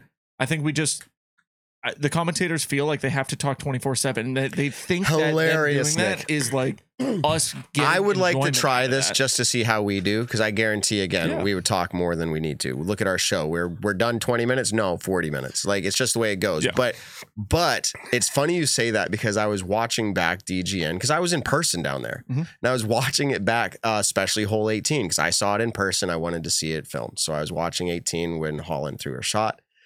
And it was like I was watching through the whole thing to like post round, like interview um Holyn and all that. And it was funny because it got quiet for a little bit. And it was like cool, like ambient, celebratory, like stuff happening. And literally it was nice. And then um Charlie comes on and he goes, "So- sorry about the technical difficulties. We haven't been able to talk for a while. And I'm like, it's like thank god I'm like, that was actually a Stay great like break. Yeah, Yeah. like you didn't even have to say sorry. Like Yeah. just come back and start talking. that's why watching disc golf live if you have the chance to go to a big event and that's not a so that's not a shot at Charlie. No, no, no, no. I, I get what you're saying, but like that's why, like when I I remember kind of being at the World Championships last year, and everyone was dead silent when Paul's putting on hole 17. There's just silence, and then Paul makes the putt, and the whole place just erupts, and it's awesome. It's such a great experience that like I want to feel that same thing sitting from the comfort of my own home. and just know that like, hey, like I know what this is for. If I've been following along the whole time, I know what the player is putting for. I can kind of tell where circle one is, so I can tell if they're five to 10 to 15 feet outside of that. I don't need the Bushnell marker saying I'm 48 feet away. I don't need all that, and I don't need it talked about for five minutes while the player is actually throwing. Well- so, like, I think a lot of people in the chat. I know Yeah. I'm getting a little riled up about this, but like, less is more. It- ultimately, going going back to that tech issue real quick when it popped back on it cracked me up and again this is not a shot at charlie because i probably would have done the same thing but he's like sorry about that. What you just saw? And i'm like we know what we just saw. Like this isn't radio you know? So like i, I agree. Less is more. And i think we've gotten so much better. Yeah, I, I do agree with both of you. What I do want to say is I, I would actually prefer more talking than golf has. Um, but I, I agree that on the spectrum of you know more talking to less talking, I want to be closer to golf. I just wanted to at least True. say that. I want to they- bring a I vote to like kick they Evan opt off the show. I'm just What? kidding. You said Kobe Kevin? No, I said I want to bring a vote to kick Evan off the show Oh, just because okay. you're disagreeing with me. oh my yeah. goodness well, I'm just that's kidding. every episode, totally my kidding. man. Yeah. Yeah. Evan, Evans are a certified disagreeer. I think that's why he, he brings the stats and he brings devil's advocate. It's, This it's funny because Evan and I you. more so Evan and I more so agree during our group We- chats. Like we agree, I think ninety nine percent of the time it's just fun to go at each other on Yeah. the show. Well, and for the record, I nine I would probably say like ninety to ninety five percent agree with you. Uh, your both of your takes on this Thanks. about the amount of talking. yeah it's it's just again i i feel somewhat relatable so i'm like man it's hard to be like uh, but i always say what i think so i, So, I do uh, think i do think um Everyone's talking about I and I didn't get to like I I didn't watch all four rounds start to finish It for got FPO better. and Way MPO, better. and so everyone is saying Zoe was being nice about a terrible henna putt, and JK told it like it is, and so this I, is I this know has been one exactly of, what this was. This has been It- one of my issues with Zoe as a commentator. She's way too colorful and butterflies and rainbows of like, don't worry, everything. They all try to make a storyline from hole two on. It's like, Evelina misses putt. Oh my God, the tournament's over. It's like, no, there's still 57 more holes left of the tournament. Like, I, she's okay. I think they just no it starts at much- the all-star event i remember it's always it's like it literally starts there they're like their Yeah, season is over Yeah, their season. Yeah, exactly. And i'm like all-star doesn't Kona even wins matter the All Star event, then Kona wins Waco, and then you know it's just like we we, Uh, create okay. something out of it the whole time. I, i'm Yeah, i'm being serious They- i don't want that job it's just as what it is. I'll, I'll, I'll end I it with don't this. either. I'll end it with this. I loved Ken Climo in the booth. I'm actually I think that was one of the coolest things that USDGC did. Same thing with Juliana Korver, but having Ken Climo in the booth, who I, I want to sit down. I would love Ken Climo to come on this podcast. I'd love to actually dissect his brain when it comes to everything disc golf because I think that guy is so knowledgeable, has a great speaking voice, and would be a benefit to any commentary team out there. I think it would be incredible. Same thing with Juliana Korver. They have so much knowledge of the sport from a time that I, you know, barely existed in my own life. I was like four, five, six years old when they're kind of at the height of their careers. And then now where I'm at in the sport at 29 years old, it's being able to see those people. It's like when Bill Russell would go to Celtics games and give his knowledge about things. It's just OG players like that. You love to have them. So I was I was ecstatic when they said that Ken Climo was going to be in the booth. yeah, I want to give two positive notes. To uh, I mean, I, I don't want to like not give good praise to everyone else, but I do think Ken Climo and Juliana Korver were fantastic this weekend. Uh, Ken Climo had one where uh, there was a spit out kind of uh, uh, on a putt. And you know, I think Ian and Philo were initially like, "Ah, like that stinks." Like, not necessarily blaming the basket, but just like, "Ah, we feel like that should have gone in." And then Ken was like, "Well, actually, what happened is the putter flipped upside down, so it had like the opposite spin, and it was Oh, like yeah, countering out." very cool. And you're just like, "Whoa!" Like this dude knows disc golf. Like we Yeah. know he's a uh, yeah. uh, what 17, 18 time major winner. I should have that number memorized. Uh, one I of those it's. I think it's seven, Uh, 17. 17, correct. 17. Okay. Um, Stat Bando. it- it- yeah, thanks. Thanks, guys. You guys are the best uh, Stackcast on the show. Uh, but like, it- you know, he has won that many majors, but then like, you just like almost don't actually realize how much he knows. And so when you actually get to hear him talk about it, it's very cool. And then Juliana, when you mentioned the one about Henna Blomroos's putt, she was like 50 feet out. I think it was hole 14. It was the downhill one with the hay bales, Mhm. hazards. Mhm. Uh, she uh, didn't really lay it up. She was kind of even like a soft bid. And she does what I always do. And I hate when I do it is like, I don't think about how it's going to land. And then it just like the putt kind of softens out hits on its side and then just rolls a mile. Mhm. And you're like, oh, you didn't actually plan on how to have that land. You just kind of putted and then it was so soft it just, you know, hyzered out and fell on the side. And and Juliana explained exactly what's going through. And she said, Hey, if this was a better putter, you wouldn't really blame her for running that, but she's got to know what her skills are and that she should have laid that up and was very blunt with it and knowing what type of, you know, game someone has. Uh, and then the last thing I want to say is it's more of just like a sad moment. I want to pour one out to Ian Anderson. Uh, if you've been watching him for however long he's been doing Central Coast, it's been a while now. He always would tell the patent pending patent pending story whenever Mhm. someone would do Oh, a patent yeah. pending on how it was between Ken Climo and Barry Schultz of who invented it, Yeah. and they didn't know, so they said it was patent pending. And Ken, Ian asked Ken live on it, and Ken just like, "Yeah, I don't know. It was called that when I got in the sport." yeah. And Ian's He's like, like, I have no idea "Oh." why I'm at all affiliated with the patent pending. I just like I wanted to go hug Ian because I'm like, man, like Ian's done a lot of like Yeah. great things in commentary throughout his career, but like that's a big one for him, and I felt so bad. I mean, it doesn't take away the I don't know. A story is what a story, uh, and Ian was telling it from what he thought was true, but it uh, it's sad. I uh, shout out to you, Ian. I hope you're doing okay after hearing that.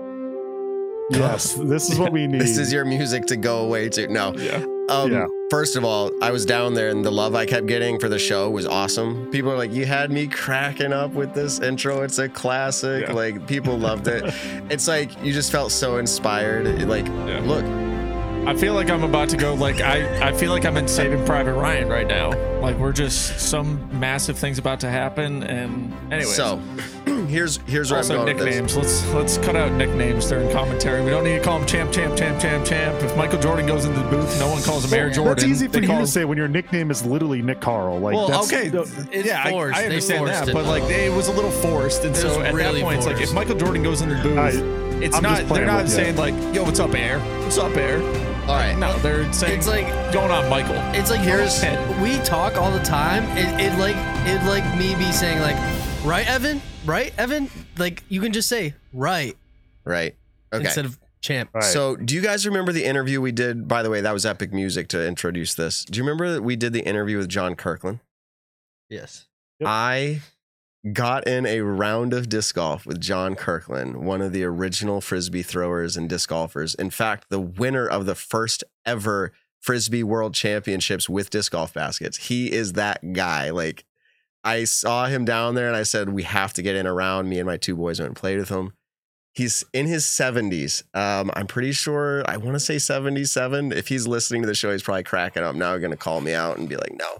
What a great, fantastic, energetic guy. And he's out there disc golfing at that age and keeping up with me, which you could say is not impressive, but like, because I'm not that impressive. But like, I'm like, man, this guy is good. You could tell he's been, well, yeah, he's been playing for a long time. Like, he Yeah. doesn't just leave you. So that was really, really, really, really cool and special. I actually grabbed a few Yeah. social media clips where he was telling some stories of things. Heck yeah. We'll post them up and whatnot, but that was really cool. So, other Very thing cool. I saw, go ahead, go ahead, Evan. You had something? No? no, I just said Okay. very cool. Yeah, it was very cool. Uh, the Frizz Whiz. I, am going back to nicknames. if he was next to me, hey, Frizz Whiz, constantly. Yeah. Imagine just a whole show being like, "What's up, Frizz?" Like That's what I'm "What's up, man?" saying. Yeah. Nick Carl. How, how you doing, Nick Yeah. Carl? What's well, Nick so it's actually like my kids constantly like, Mom, Mom, I have something to tell you, Mom. Mom, I had this, Mom, and like constantly. Yeah. And I'm like, you don't have to say Mom every Just like, time. yeah. so Yeah, okay, so something else I saw in person. First of all, I told you about the the viewing experience at Hole Seven. Very cool. The lounge, the Zuka Lounge, elevated on a stage. That was very cool. Evan. I'm very jealous. it was so cool. Like I don't know how to say. It. lounge. I already I already gave praise to hole seven. I I, I want to give more praise because some people don't love it. I get like it it is something you have to get over in like disc golf is like, hey, we sometimes have things that aren't natural. We're throwing through a, you know, a, Yeah. a man-made bamboo triple mando. the shots that come out of that are so much fun to watch. Like it's such an easy hole that's Yes. not easy. Yes. And it's it's just like that's what Well- you want. Hole seven like it's the pressure of getting a birdie and of course there's the you know yeah you you miss the mando you might not get a par like there's all that um but it's it to me it's kind of a birdie or bogey uh, uh score Uh, but like it's hole seven so it's like kind of early on in the round still but it's just a fun shot for a ton of people to Yes. sit there's so many people there when you're watching on TV and just watch cool shots. It's not hole eight at disc Maple. Hill, but it's it's It's another one of those like. No. entertaining shots to sit and watch. It's it's pretty Yeah, satis- I satisfaction like is high just watching I the would absolutely, out. yeah, I'd absolutely be there for an hour or two or a Oh, whole day. Even whole if. I was down there all four, Four days, days, I'd be yep. down there Friday all day. I whole did Saturday. That's just where I'd be. I Yep. did that and it was sick. Fantastic. So shout out to them. They're going to do more with that even and make it bigger and better and continue to do that. But um, but one of the things I noticed because I sat there for a whole day, I said, let's do hole 14 for like a day. Let's do hole seven for a day. Let's watch all the cards for one day, like that kind of thing, follow the cards. But hole seven, you get to see the progression of the cards, like from first card Mhm. all the way to lead card. And something that stood out to me, as you might expect, is the quality of player as it, it The lead card makes three out of four of the shots. the first card makes zero out of four of the Uh, shots. with MPO, I want to be clear, it's not as drastic. Yeah. It, I mean, it's there, but it's not as drastic as you're going. Because, like, I would still see the lead card miss too. And they're like, what? But typically, as you get up to the final three or four cards, most of them are throwing it through, or at least not missing the Mando. They might hit it, but not missing it. Um, and I hate to make this conversation take this turn, but I watched FPO. And we know this, but it's significantly more drastic. Like, way more drastic. And what really stood out to me, and this is k- kind of where I'm going with this for a little bit of this conversation, is Catrina Allen was very far down the list, right? As far as where she was going into whatever day it was, 3 mm-hmm. or four. You're watching the players throw, and then Catrina gets up, and you just watch. And I hate to, I don't, I'm not saying any names, but the quality of player that she was with during those rounds. And she throws her shot, and everyone's like, whoa. You've played with her, Nick. I've been on a card with her. I've Mhm. filmed her. It's an athletic throw. Yeah. There's nothing like chancy or like, I don't know what I'm doing about Yeah. it. It's very athletic. it's now, direct. She's struggling with some things right now, but like the athletic performance that she brings is not struggling. Mhm. So it literally stood out like way above everyone on her card. As you progress up, again, the next card is kind of like, oh, like they're kind of hoping and fluffing it through seven. Again, I'm not degrading any of the players here. I'm just saying my experience. And as you continue up the chain, it starts to really pick up as you get closer to the top two cards. And that's what we'd expect. Mhm. All of a sudden, you start seeing a lot of this athletic performance boom, boom, boom. And again, every now and then you'd see this FPO player mixed in a group that you felt like, man, her athleticism, you can just see it is way different than the card she's playing with. And I, I people I didn't even recognize. And I'm like, man, if they figure out their putt or they figure out their accuracy, they're going to be really good. And so I guess where this conversation is going, just seeing that in person, watching the cards play through, because they don't do that on DGN for you. You don't watch card one through card 18 or whatever. This started going to my mind and this is obvious, but let's bring the conversation to tour cards. Okay. So tour cards are a thing right now, but they aren't fully matured into what they will become. Mhm. Players at the bottom of the standings, do you think it's going to be in the next year, two years, three years? Players at the bottom of the standings are eventually just going to be knocked off the tour, and players that are fighting to get on tour are going to take that spot. Like, is that next year? No. Because you gotta you gotta spend money for the tour cards, and I think the Pro Tour still right now values that money that they spend on the tour cards. So I think realistically, I'm not could- saying, I'm saying fill their spot. No, they, yeah, they're they're pretty much have sold out of tour card passes, right? That's like what they've I done think. a good job with it. Like I, I mean, maybe they could grow FPO to more, but then that brings in the conversation of like splitting courses and whatnot. Mhm. Uh, but like having them all, you know, having a total. So of bring like it over to 120 MPO then. 140, I Yeah. think they're about maxed out. Um, And so, so, yeah, I like, the Matt, think players- you're on the right track. Is Yeah, the I players at the bottom The players on the bottom of rankings, Did I say two years? Yeah, like I feel like these qualifying events that Jeff brought up a few weeks ago to get on tour, they're not just going to be like, okay, everyone that qualifies, like we don't, we just create new spots for you. I think it's going to be players going into the next year. It's like you weren't good enough to earn it. You have to Yeah. go back and win a qualifying event to get back in, and those who did win are taking your spot. Like, Mhm. how how soon do you think? You said not too soon, but Evan, I, I'm on board with like not this year, but with these qualifying I- events coming in place, I'm saying next year. There's going to be players who aren't allowed to Yeah. tour I- that I guess used we'll to have a I think better I idea next one year. more. three Yeah, I was gonna say I would say three years. Three years. Like not obviously not next season. I would say not the season after that, the next one. So I would say three seasons from now. Is when we would potentially see that. Yeah, and it has to be filled up a, like a little bit more. I think like the that sixty to eighty spot. I think right now when you look at it, you're like, okay, those are good players, but they not might not be committing the whole season. Like people who are outside of the top eighty. Like I go to Cale Leiviska right now. He's in ninety first. Obviously, fantastic player, but not touring. He's playing some MP40 events. He has his own course. He has his own event. He's not on tour week in and week out. So when we start seeing, you know, players who are still committed to touring being the ones that are dropping to 91st, that's when this comes in. and I think that is about two to three years. But I, will go. One name is Paul Ulibarri. Like after the Beaver State Fling, he was sitting in 89th place uh, in the Disc Golf Pro Tour standings. So uh, by that point, he wouldn't have had a tour card. Now, there's a chance he still could have gotten a tour card because you know they have exemptions based on you know injury and other factors. Um, and then I think they also might push it down to max it out. I'm not sure exactly how that all goes down, uh, but there was still a chance he might not have earned it. Now he completely turned it around. He's playing in the tour championship in a couple days, uh, so he, he's not this case. Uh, but like a player of his caliber like one bad season and you could be off the tour and now looking outside in. You might still be following the tour to do these tour uh, qualification events. You might still be playing it enough because you know they don't fill and they're they're going to um, uh, just general registration. Like there's still the chance for that, but it's going to be a lot tougher. It, I agree, and so I don't know. I'm just looking down the list here. There's a lot of names you don't even recognize uh, once you get over 90 or 100 players. You're starting who to are tour card. Well, I don't know if they're tour card Yeah, holders was or say, not. I don't. I don't know how you would tell who's a tour card. I, am not sure not. either. I think it's top 80, right? Yeah. Uh, for next year, it's top 80. I, I don't know what FPO is. I Well, so here you go. Statmando, we also have the list because we calculate things off of it. So I could So pull it it, but I don't Chandler think it's Fry is 80th, but like a player of his caliber. Uh, this is again, this sounds mean. This isn't about you right now, Chandler Chandler. Fry. But like, but for instance, like That's actually surprising. Yeah. Yeah, but my, my point is like, for instance, there's another player that's up and coming and wants to be on the tour, and he's able to earn his spot. And there was some criteria not met. Chandler Fry leaves the tour. Like, I'm saying we're getting to a point where don't we want the cream to rise to the top, and we're eventually going to have to do that. It's going to eventually have to happen. And I think FPO is going to be a little longer, but MPO is getting close to ready because there are players right now that are on tour because they just want to be on tour. Mhm. And I'm saying that's Yeah. eventually going to change. Yeah, there's a few like Connor O'Reilly in 78. You mentioned um, Chandler Fry I in know, I 80th. saw also look at Jake Wolf in 73rd. Um, those Yep. players were playing a lot of events and they're good players.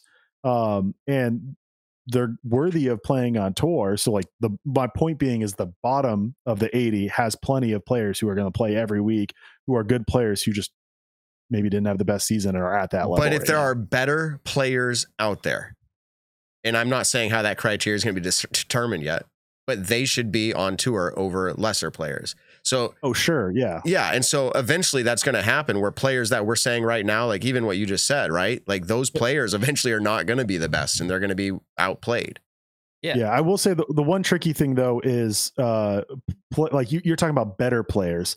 I I'll argue I think that's a little bit further. I think uh from the uh, pool of players who are going to be generally touring, maybe they don't hit all events, but let's say they hit 60 plus events in the tour. Um, like I just, I'm trying to think of some names. Like Grady Shue might be one. Like him and him and Paige Shue are touring, but they're taking weeks off. But they're also we're splitting events they're playing.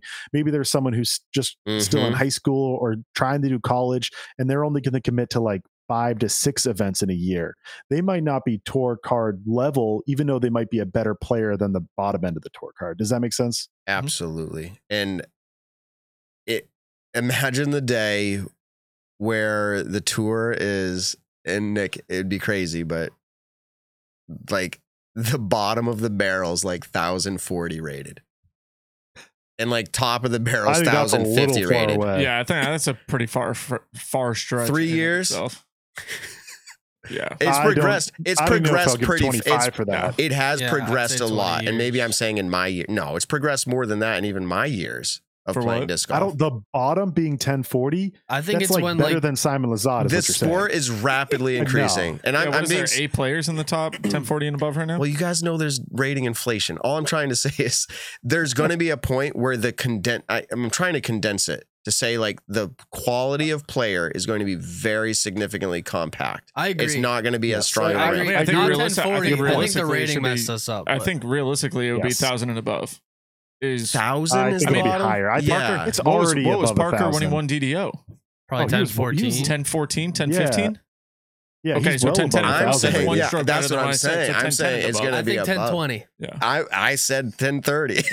Who gets 1040? Let's going once. I think it's. I think No, it'll be like kind of like like out, All right. when when like you know you're investing, your kids are investing time into disc golf. I think that's when it's going to be. I think the kids that want to be a disc golfer now, when they're 10 years old, and they just need to get 10 years older, and then that's really when Yes. it's going to Kind of, happen. kind of already happened, just not at the the at the 80 scale. total players. how many yeah. how many local players are we having now in your areas? Everyone that's listening that used to be scarce. Oh, there's 1,000 rated player in my state.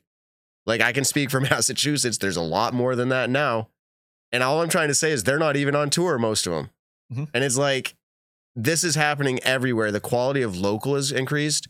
There's going to be out of those the few that like make it through the local to the regional, and they're the thousand tens, and then they're like, I want to get on tour, and you got to get a little bit better. And it's like that skill that we're going to watch in these events in the future, whatever year that is, is going to be incredible. Like, I will not see to this point, going back to my story of sitting at hole seven, I won't see as drastic of a difference. It's going to come down to like, I missed two putts in that round or that event and I lost. Like, it's going to be extremely high, like from card one to card 15 or whatever it is. So Yeah. it's going to be crazy. Yeah, and because disc golf's a lot easier to not lose as much strokes, in my opinion, as as like golf. So I think it'll be a lot tighter once that once everyone gets up. It's gonna be first like place- super Yeah. super tight. First We're- place to 72nd place is like three strokes. I don't know Then you about should go that, back to seven rounds. Yeah. Seven rounds. I Seven mean, I would rounds. love Come that. on. Yeah, be sick. rounds. But I think no Um, matter what, we're going to see that.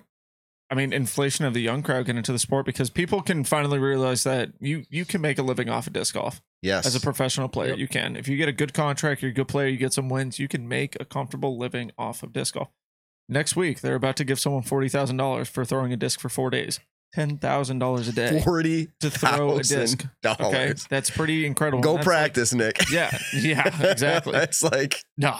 Um so anyways, Uh, but like that's why we're talking about a lot of these kids who are coming like Matt, you got all your kids into disc golf when Yeah. they were born. They're Yeah. literally throwing mini since they were this kids is my point. It's you now it's- know that your kids have a legitimate future in a sport where they could make money. 10, 10 15 years ago, that wasn't the case. You had a select few people who were going out and doing. I mean, look at we were talking to Will Schusterick last week. He was driving sixty thousand plus miles a year with his car and going out, and he was probably not making more than sixty grand for the whole year. And now we have players, Kristin Tattar, back to back years, hundred thousand dollars. She made the most money ever in PDGA history, and that And number is only gonna. What's that? Just PDGA earnings. Like Just PDGA earnings, that's what I mean, yeah. Or, or disc Yeah. bonuses or literally anything else. Like our Yeah. other her base salary is what $125,000 a year. So take on the other $100,000 that she made off career earnings and then disc sales. That I mean, sounds nice. yeah, every, she's made over three or four hundred thousand dollars this year just throwing a disc around. That was not for the only player Yeah, it's that was doing that back in 2015 was Paul. There weren't other players that were making that kind of money. I think she's very standout as a disc golfer in general. Her skill level is very high. And so I preface all that like saying that. But I think it was even Ella in a in an interview that I did with Ella back in the day. Like, do you think you're pretty smart coming into the sport like now, like seeing the opportunity? She's like, Oh yeah, like I see a good opportunity. The field isn't that strong. Mhm. Like literally, I, I'm paraphrasing, but out of her mouth. Yeah. I think the FPO field has a lot of developing to do, but we've seen drastic increases. So, but this isn't to take anything away, but we're going to see a lot more of Kristins, or maybe that's excessive. We're going to see a lot more of the players in the top 10. The whole field will be that, and it'll be just amazing. I think we're going to see Yeah. a lot more Holyn Handleys get into the sport. Yes. Holyn Handley came Four from years. a sports background of just, I think, powerlifting and other, like she was an athlete before she came into the sport of disc golf and then started training like she did back with her other sports and has quickly risen to the top. I mean, she lost in a playoff at DDO. She just won throw pink. I mean, we're going to see players like that who Kristin makes more than a lot of WNBA players make.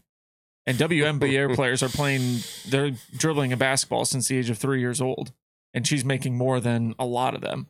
You're going to see players like that to where if their career fails somewhere else, they'll get into disc golf. And if they have the work ethic that it takes, they will surpass so many of the females that look at the stroke discrepancy from first place to even some of the most notable names. The chat was saying it earlier.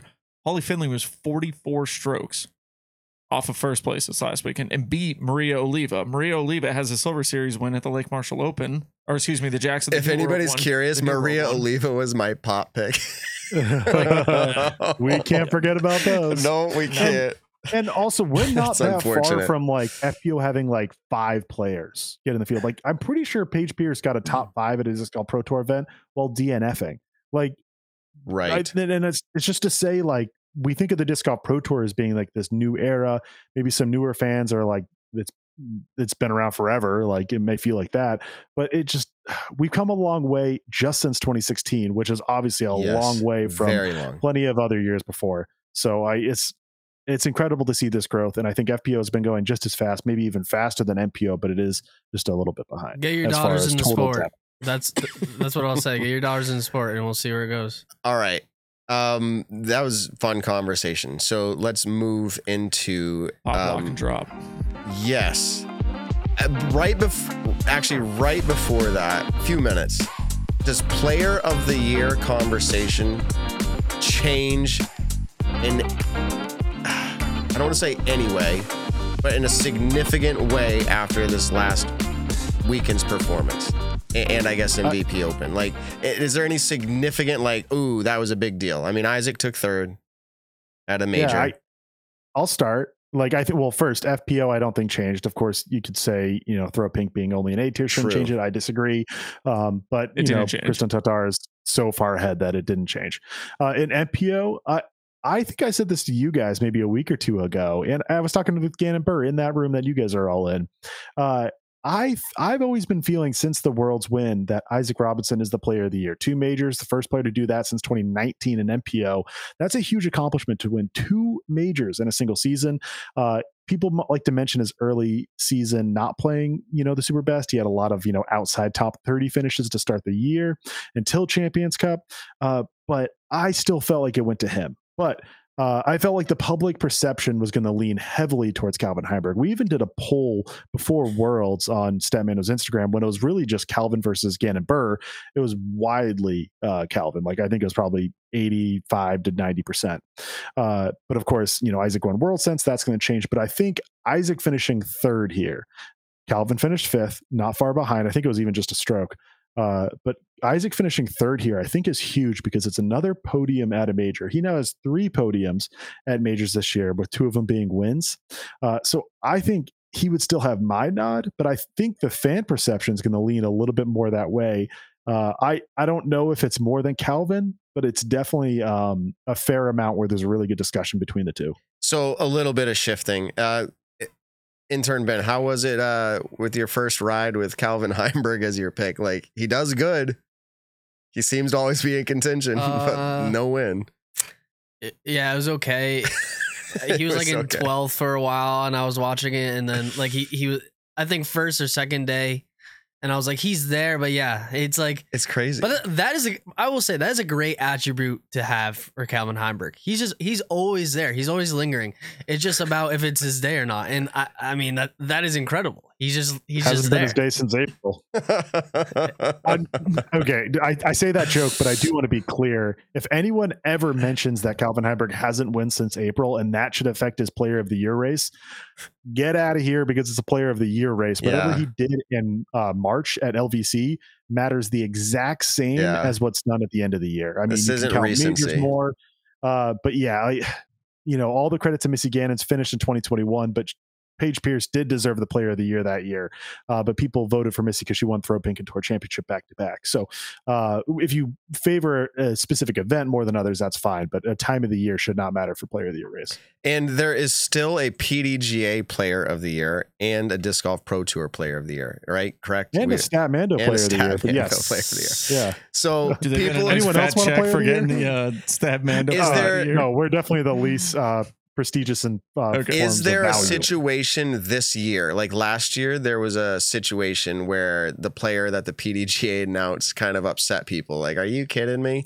Is there a situation this year between the different point systems I where was gonna people say a feel couple that way? years ago, didn't Catrina and Paige both win Player of the Year? Yeah, Remember that? but- Yeah. But who was it that won over uh, Kristin last year? Didn't somebody win over Kristin? Uh, Paige Pierce won Player of the Year of the Right. PGA last year. That's what uh, I'm Kristin saying. Tattar won Statmando and DGPT. Uh, the Disc Golf Pro Tour uh, changed their. Let me pull it up real quick. I'm They just curious, changed like, is there anything that's Year- that close where it's like a storyline where we're like, oh, it's going to be between so and so and so and so, or is it no? It's like well, in Kristin FPO, it both. shouldn't be a question. It shouldn't be. no. no? I the No. PDGA No, I'm not saying for changed- actually, conversation. I'm saying for Yeah, yeah, point yeah. systems. Like, uh, the PDGA and the Disc Golf Pro Tour actually both changed their systems. I mean, both slightly.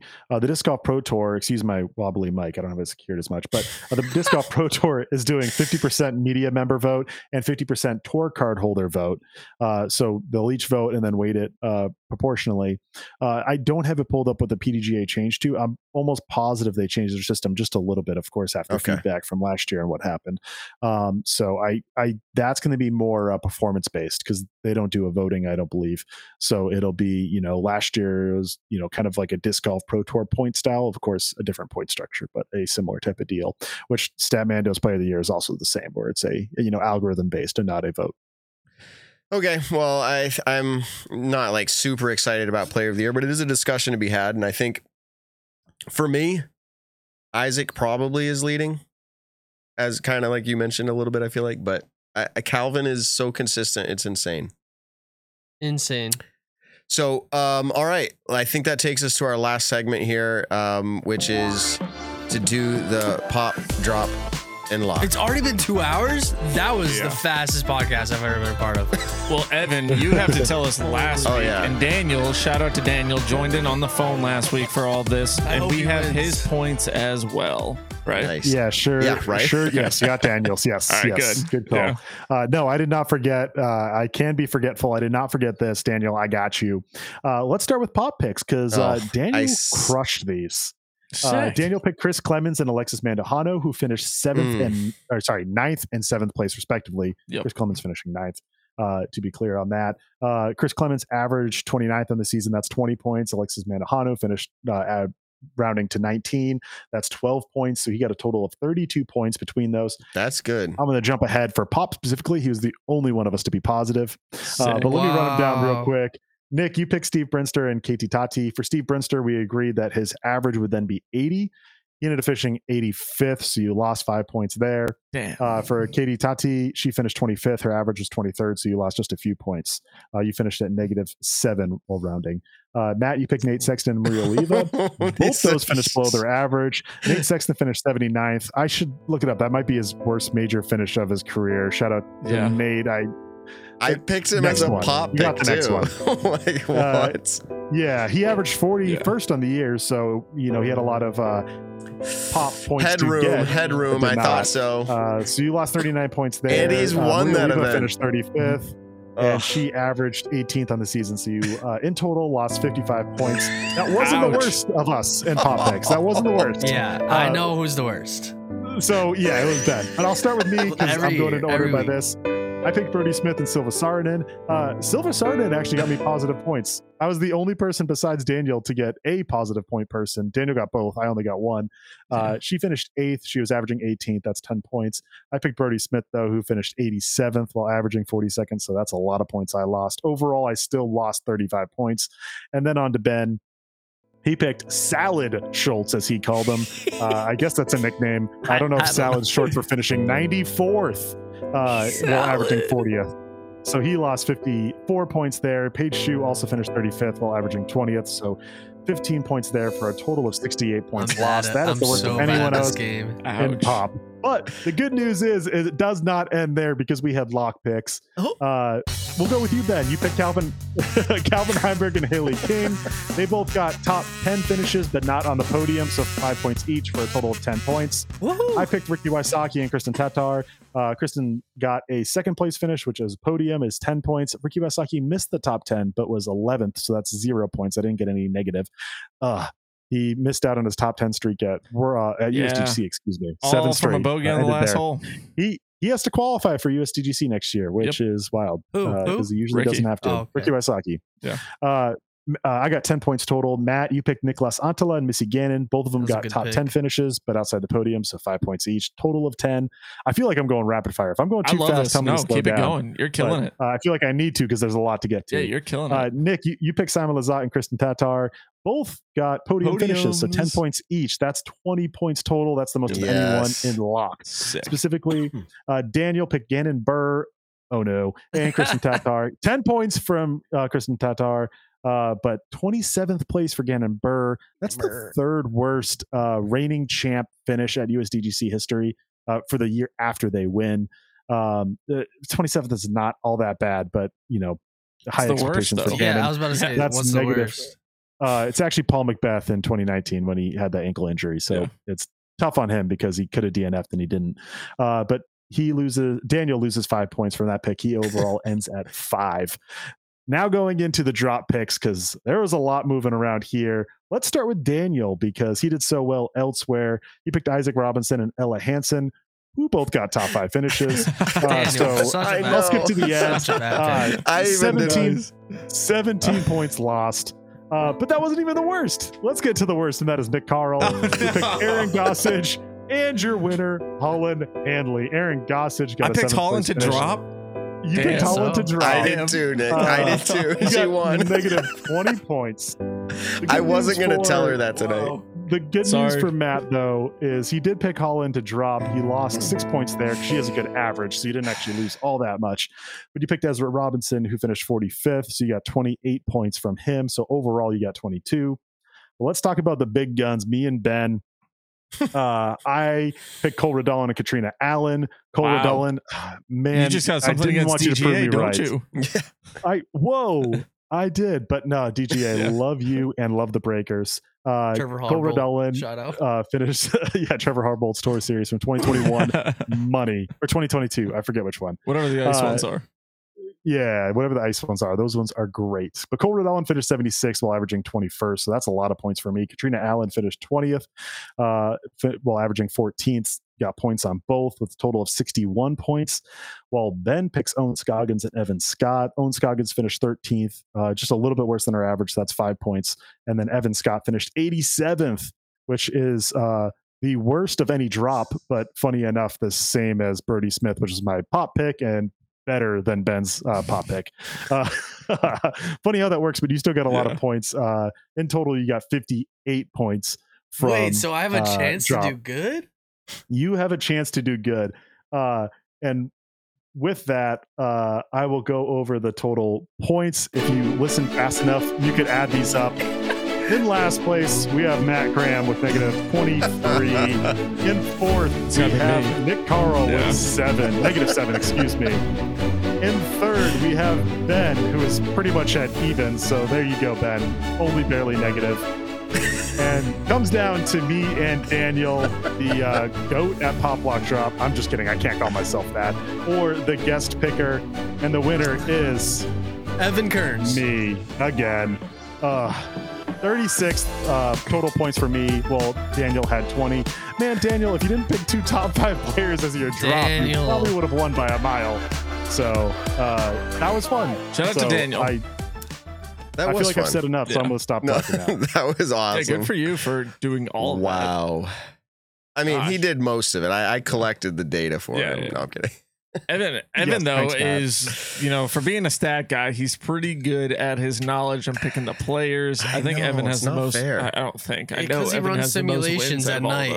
At We'll do it in a.m., this he segment. runs all his He does his homework. Good for him. We're gonna. I can- look at really basic info and make an assumption off of that. So I think you guys need to get your So not up, fantasy my, disc uh, golf? Honest take. not fantasy disc golf, but someone's gonna beat us to it because they're listening now and they're a software developer, No, an app So designer. stop. Stop. Let, No, let's no. Can you make us an app? Somebody reach out where it's simple to input. eh, Like I know you could do this, Evan, too. But it's simple for us to input it in, and like everyone could play against us, and it would be like beat Evan Kearns. Like that's the goal, to beat Evan Kearns, dude. Pop, drop, lock. Like it'd be cool.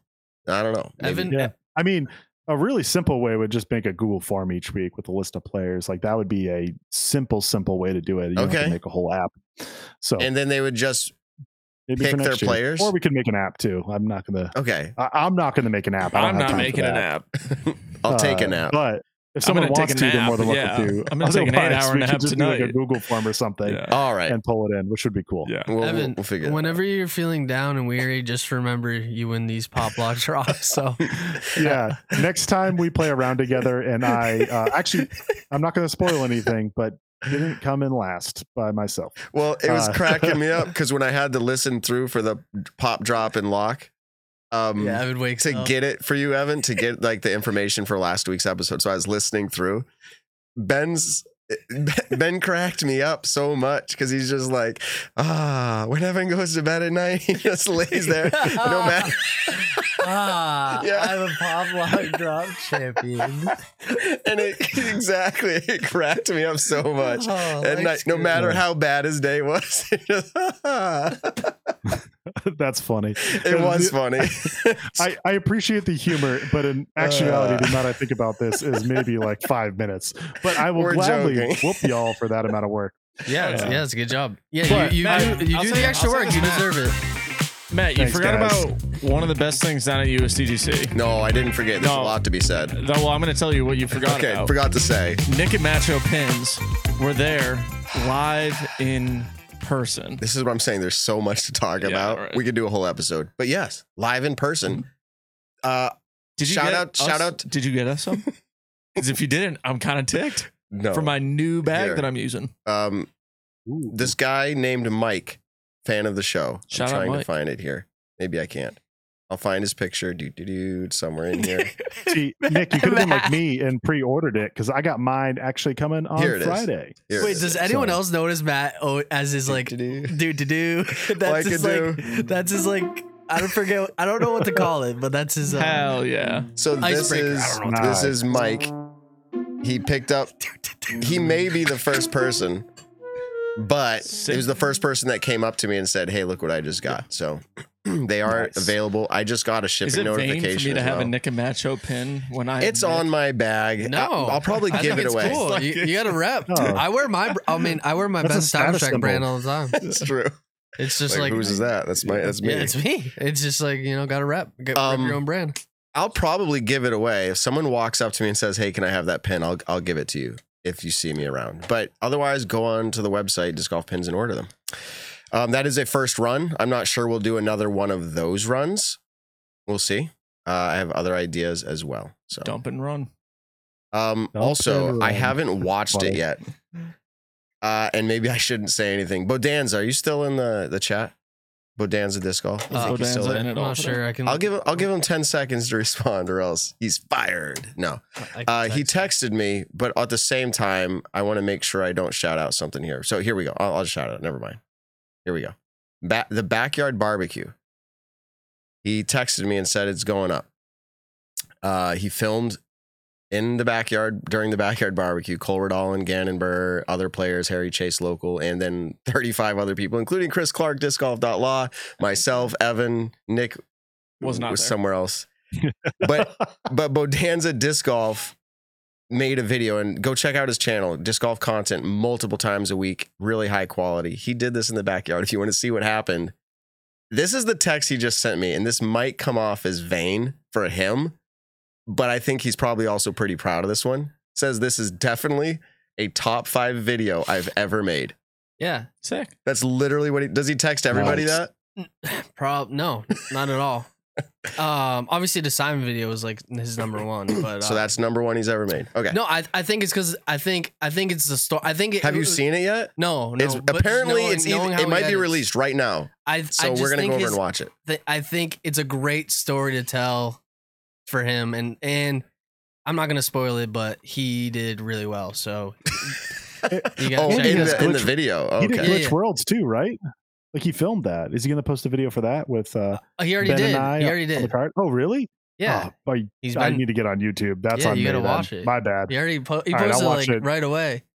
But yeah, oh, it, it- what? it's a good. s- I think Okay, it, cool. it, I think it's a good video because it's a good story and it's it was a great event, fun event, and he got to play with Cole Gannon, so that always helps. Um, well, so I'm sending everybody there, but it's not posted yet. He did say that it is maybe uploading. Uh, maybe I should have read the rest of the text.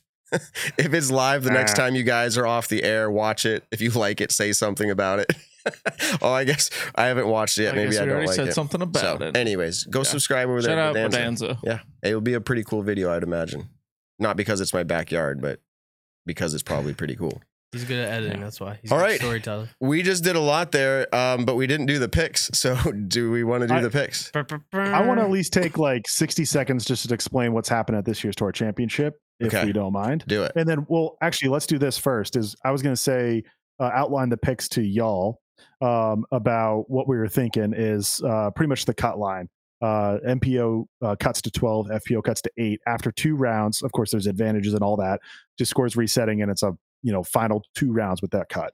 So our game was going to be, or our picks was going to be, pick someone who's in the cut or above the cut line who you think is going to drop and not make the finals for the final two rounds, which would kind of be your drop, um, and then pick someone who's going to who's outside the cut line who's going to jump in.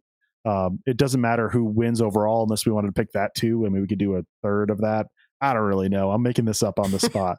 Uh, Just but tell I think me that'd who be fun pick. just to pick some people. So I sent you guys a link of uh, you can see the stroke advantages there. Um, Did you send us? uh, Did you send an email or a text? I, I did it in the the, the Oh, video stuff. Video. uh, caption thing. Oh. Oh. Hold on a second. So what I wanted to say is uh, new this year to the Tour Championship. You probably heard it already. Is that there's going to be stroke advantages. Uh, so based on your disc golf pro tour standings throughout the season, you get a stroke advantage into this tournament. Into this tournament, excuse me. Uh, it's somewhat similar to what you see at the PGA uh, Tour, Tour Championship. I don't know what they call that event, the FedEx Cup The Finals. Uh, yeah, excuse me there.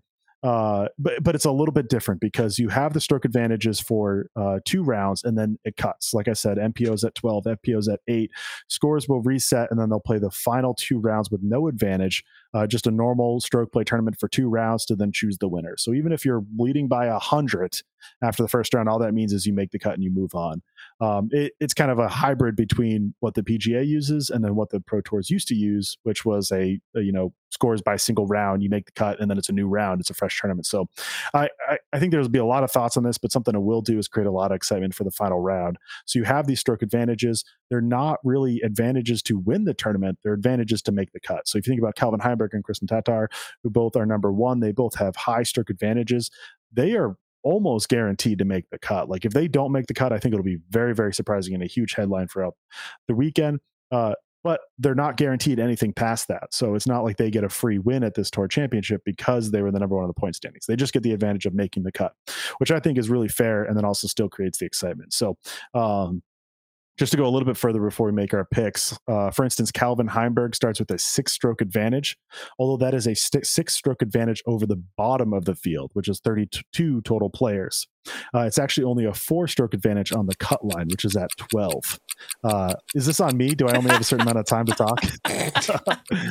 uh, Matt's so just I- going I- off with the stream deck today. I love it. yeah one one interesting thing i i thought is maybe uh in future years uh the stroke advantage will switch around. So instead of a six stroke advantage calvin Heimburg would have a four stroke advantage and then the cut would be at zero. And then if you're in let's say last place instead of having a zero stroke advantage you're plus two. It's just a different way of looking at it. It all means the same. Um uh, I, I'll just run down the top four. Like Calvin Heimburg starts with a six stroke advantage. Isaac Robinson finished second, five stroke advantage. And then Gannon and Ricky Wysocki will start with a four stroke advantage.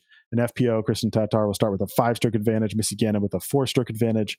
And then Ohn Scoggins and Holyn Handley with a three stroke advantage. Uh, so uh, I, I feel like I've said enough there. Is there anything you guys are, are curious about that you want me to dive into, or are we good to make our picks? No, I think that's a general consensus of it. Whoops, forgot to put my earphone up. Um, so Nick's headphones were off. no, I was saying, I was saying I had it like this. My my right ear just feels a little bit sore right now. Took a nap earlier, and I think I just slept on it weird. No, I literally got I was home gonna from work and was like, I got an hour and a half to sleep before the Nick and Matt show. I'm taking a freaking nap. It was bad, but um, yeah. Anyways, Let's so do it's our just a picks. little Tell, sore. lead me I was through gonna this ma- again. I was going to make one caveat that Okay. for someone above the cut line to finish below is we don't pick Catrina Allen because she's just having a tough time. I think that's a likely pick, although maybe we want to include it because maybe people think she's destined for a comeback and that she'll make it here. But I think it'd be fair to at least not pick her for this, just because I feel like it would be an uh, easy pick for a lot of us given her uh, recent form. Uh, but again, we're picking someone in, let's say FPO first, someone who's in the top eight. So that's Kristin Tattar, well, in the top seven if we exclude Catrina. So between Kristin and Hailey King, you pick someone who you think's going to miss the uh, See you final later, round Cat cut. merch. Who's gonna miss what? Who's going to miss the cut? So they get these stroke advantages for two rounds. And what's and the cut line? based on the uh, eight for FPO. Okay. So okay. So they all have a stroke advantage above, let's say, Sarah Hokom in ninth. Um, some have more. So like Ohn Scoggins has a two stroke advantage. Uh, Missy Gannon has a three. How many people make it in for FPO? Eight. No, no, no, like total 18. It looks Oh, like. 20. 20. Okay, Uh, so, so, Juliana and yeah. Henna are both in. So yeah, with what I sent you, uh, Henna is not in, Juliana's in, but Valerie Mandujano got an auto bid from winning the LWS Open. Paige Pierce also got an You're auto right. bid You're right. for winning a few Oh, events, that's why but I, she I So Juliana made it in, though. Two No. bold number. Juliana made it in Same. because Paige Pierce dropped. Good for her. So am, I might be missing something here, but like, isn't it possible that Kristin through Hailey they all make it into the final eight?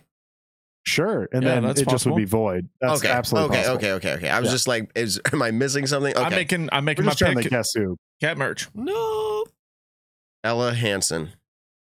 I, I thought it was funny. I kind of want to go Ella Hansen because what Holyn was saying and hyping her up. Uh, not to play against it, just thought it was interesting. Uh, I'm also going to go with Kat Mertsch. Wow.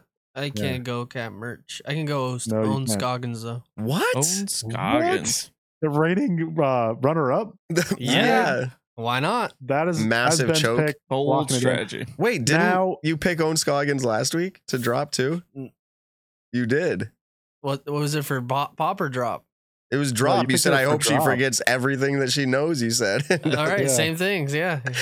Hey, she finished 13th, which is her first non D. Oh, sorry, her Exactly. worst non She's DNF finish rusty. since Music City Open.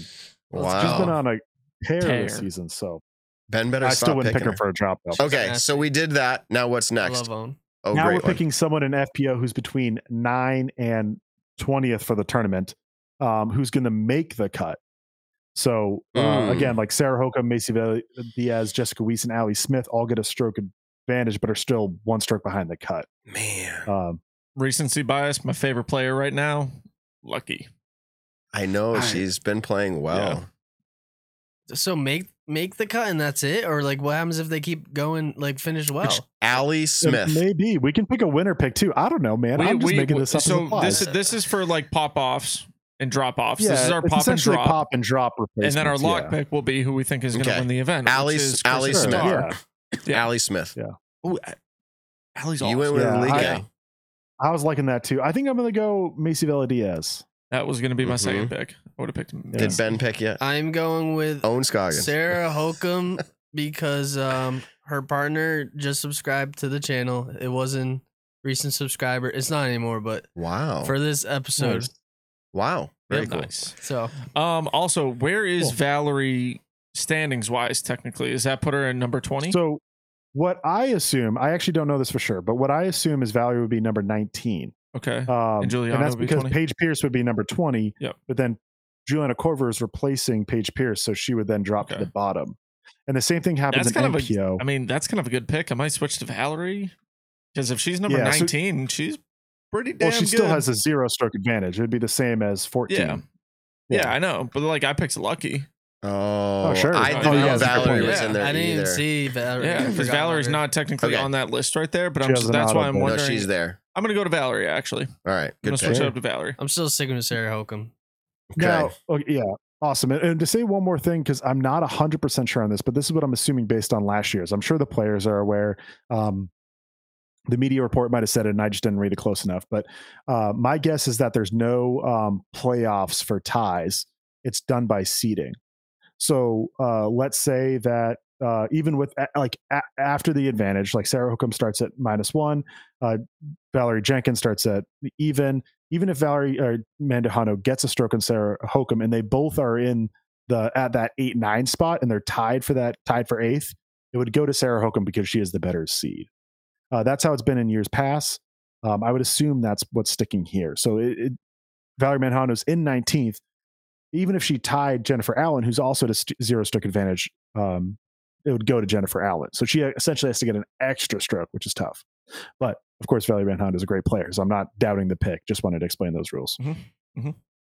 Okay. Um, all right, over to MPO, and we're gonna do Wait, somebody in the- Lock, lock it. Oh, who's lock- winning? Kristin Tattar. Are we unima- n- unanimous? no, I- Ben's I- gonna go with someone else. I'm going with Hailey I'm King. not. I love that pick too, especially at Uh, Nevins, which is what she plays all the time right now. I, think. I know. See, now you're like, oh, Oh, Mhm. Lock. uh-huh. I'm just gonna cover my bases. It's like it's like putting when you play roulette, putting it on the zero and double zero. I'm going on Scoggins. Goodness, this guy. I get two That's not chances. betting The zero worst- and uh, That's double worse zero. is That's when you put it on zero red and double black. zero, and neither of them hit because the likelihood of that is pretty rare. All right. Oh, right. by the way, before we move to MPO, I'm just saying this last weekend's performance was pretty exciting. I wouldn't say boring at any level. On MPO side, you would. Yes, on MPO, on FPO's but this is but this is to the point. Not to rehash it, it doesn't take away the credit, like the awesomeness of what Kyle did, the celebration, the satisfaction. But watching it, I was there. the two putts on 18. I was there, and I was like, "Oh, he's up by eight or nine. Like, let's go on to something else." I'm like at the venue. Let's Yeah. just go see what else is happening. Like Yeah. that's what it does. But like FPO was like, "Oh baby, what's gonna happen?" Really cool. Okay. Anyways, so back to MPO. oh baby. MPO, uh, same thing. Top what are we power doing, top eight. We're doing top 12 this time. Top So it goes down 12. to Ezra Robinson. Although, note, like Ezra Robinson's 12, Alden Harris is 13. They both have the same stroke advantage. But again, I'm guessing that if they are tied, the benefit would go to Ezra Wow. So who's going to drop out of these? My guys is Anthony what we're saying. Barella. Anthony Barela. Eagle McMahon. I don't see Ezra Robinson for some reason. Oh, He's never number mind. 12. He's in 12. Uh, Yeah, I skipped right over him. That was weird. I'm gonna go. I I usually don't bet against somebody who's playing well because that, that's funny when I get in here in a second. I'm gonna go Kyle Klein. He's gonna be on that uh, major winning high. Got 30 G's in his pocket. He's gonna be. Uh, he doesn't want to get the 40. I don't know. but I guess he does want to get would 40. 70 grand. Jeez. Well, that's That'd like we, we were joking after Worlds, like, oh, is Isaac going to have the Worlds hangover and stuff like that? But, anyways, uh, I said Eagle. Matt, you said AB. hmm I'll Evan, go, you said Cockline, Ben, I'll go Proctor. I feel like he's kind of been falling off towards the end of the season, and maybe it'll continue. He's focusing on caddy duties, right? Sure. Uh, I say yeah. that it, like because he was killing it on bag duties for Evelina Salonen all week. Uh, not to diminish his play, Oh, of course. Oh, I thought he, I thought he caddied for caddies for Ella. Probably he he's, switched. He he's was- probably a world renowned Evel- caddy. I didn't really yeah, realize he was helping out Yeah. Evelina. Yeah, I think he even was carrying both bags for a little bit for fun, but uh, yeah, it was mainly Evelina. He was like coaching her up too, and just well, coaching her up as in like keeping things light and and stuff like that, like general casual caddy stuff. All right, picking someone who's outside the top twelve, who we think is going to make the cut. Outside the top 12, we're not doing like 18 through 32 or 24 through 32, whatever. We're just I picking mean, outside we- the top 12. I mean, we could. I I was keeping it simple. I don't know. I don't Okay. make the rules No, here. yeah, we can we can do it. 13 through 32. Yeah. James Conrad. All mi- Oh, Joel Uh, Freeman. Oh no, Yeah, it- no, Chris Dickerson. Yeah, God, there's so many good players I could pick. I was gonna say Aaron Gossage. So many good players. Yeah, and, and no, Paul Ulibarri is in. Parker Welck is also in, who's sitting. but we get do we get more place. points if we picked a player further down?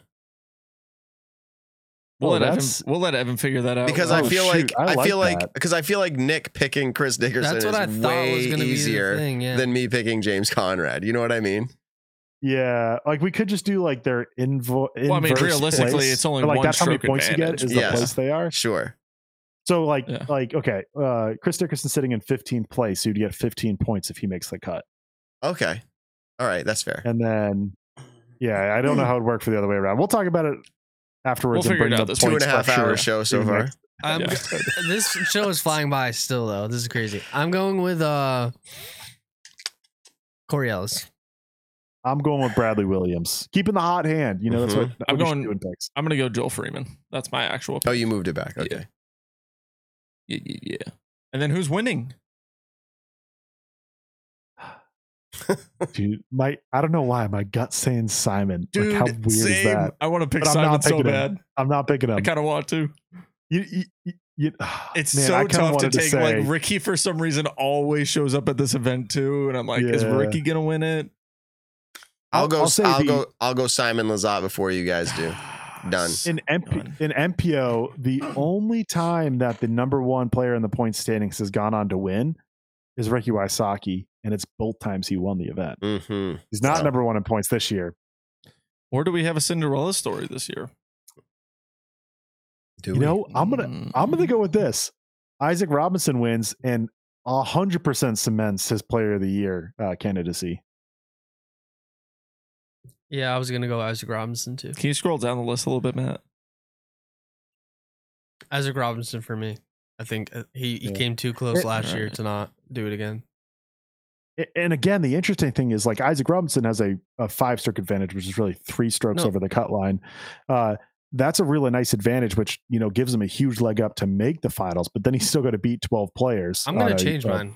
Even playing field. I'm gonna change mine. I'm feeling I'm feeling the energy. It's gonna be hootie hoo baby Mattio. So I'm going Mattio. I think he got it in the bag. I want to pick Isaac or Simon, and I'm kind of tossing. it I was the between two. those, but I you Yeah. guys sold me on Simon. You should go Ben strategy and go uh, Chris Dickerson. Yeah, right. Uh, five more seconds of thinking. Ricky Wysocki. Ricky, Ricky, Ricky. No, I hate That's that pick, me. Simon. we need. Simon. Okay, never Simon's mind. But we do pick. need the rights to the Ricky Wysocki song. Yeah. If he does Uh, win, we need to play it. That's oh, all I ask. 100%. I- that Anyways. is not even copyrighted. Everybody, thank you so much for tuning in on this wonderful Monday night. This was episode 160% of Cosmic DG. Uh, go check me out at cosmicdg.com and also go check out disc golf pins, discology bags, all these different people that have made the Nick and Matt show for what it is. Uh, tell someone, or excuse me, hold on. Don't forget to like, comment, subscribe on the video. Check us out. We have some cool YouTube videos dropping as well in the next month or so. Tell someone you love them this week. We'll catch you in the next one. Do you know what episode you started asking people to tell someone you love them on? I think one. Nope. No. And you know how I figured this out? Because I had a fan come up to me. I think his name was Mike, the guy who bought our pen, and he Yep. goes, he goes, trivia for the Nick and Matt show. I'm That's curious if you guys know when did Nick say that? What episode? And I was like, within the first three. within I the said- first seven, I would assume. So I don't remember which number it is now, but he was like, it's a trick. He goes, You guys interviewed Jomez in studio. He's like, But you had pre recorded Hannah and Paul in studio. And that's when you said it, but it was released after Jomez. Oh, and I'm like, kinda- I'm like, we've got crazy fans out there. That was that was well into the show then. Man, I don't know. I No, thought I started that at the beginning, but Anyways, I took it from someone else. Tell someone you love thing. them. Tell someone Wait, you love them Why this would you reveal that? Everyone I didn't knows know it. My, my life is a lie. Everyone knows it. I didn't know that. I've said it before. Tim the Tatman says it at the end of every oh, single Oh Oh, one of his no! YouTube videos. Oh my goodness! All right. Ben, you're awesome. Nick, you're awesome. Evan, you're awesome. You're, is did Ninjas? Does Ninja say that? Peace You out. didn't tell me. Peace oh out. my goodness. The Nick and Matt Show, a disc golf podcast designed for you, the disc golfer. Find the Nick and Matt Show on your favorite podcast platforms or join the conversation live on YouTube.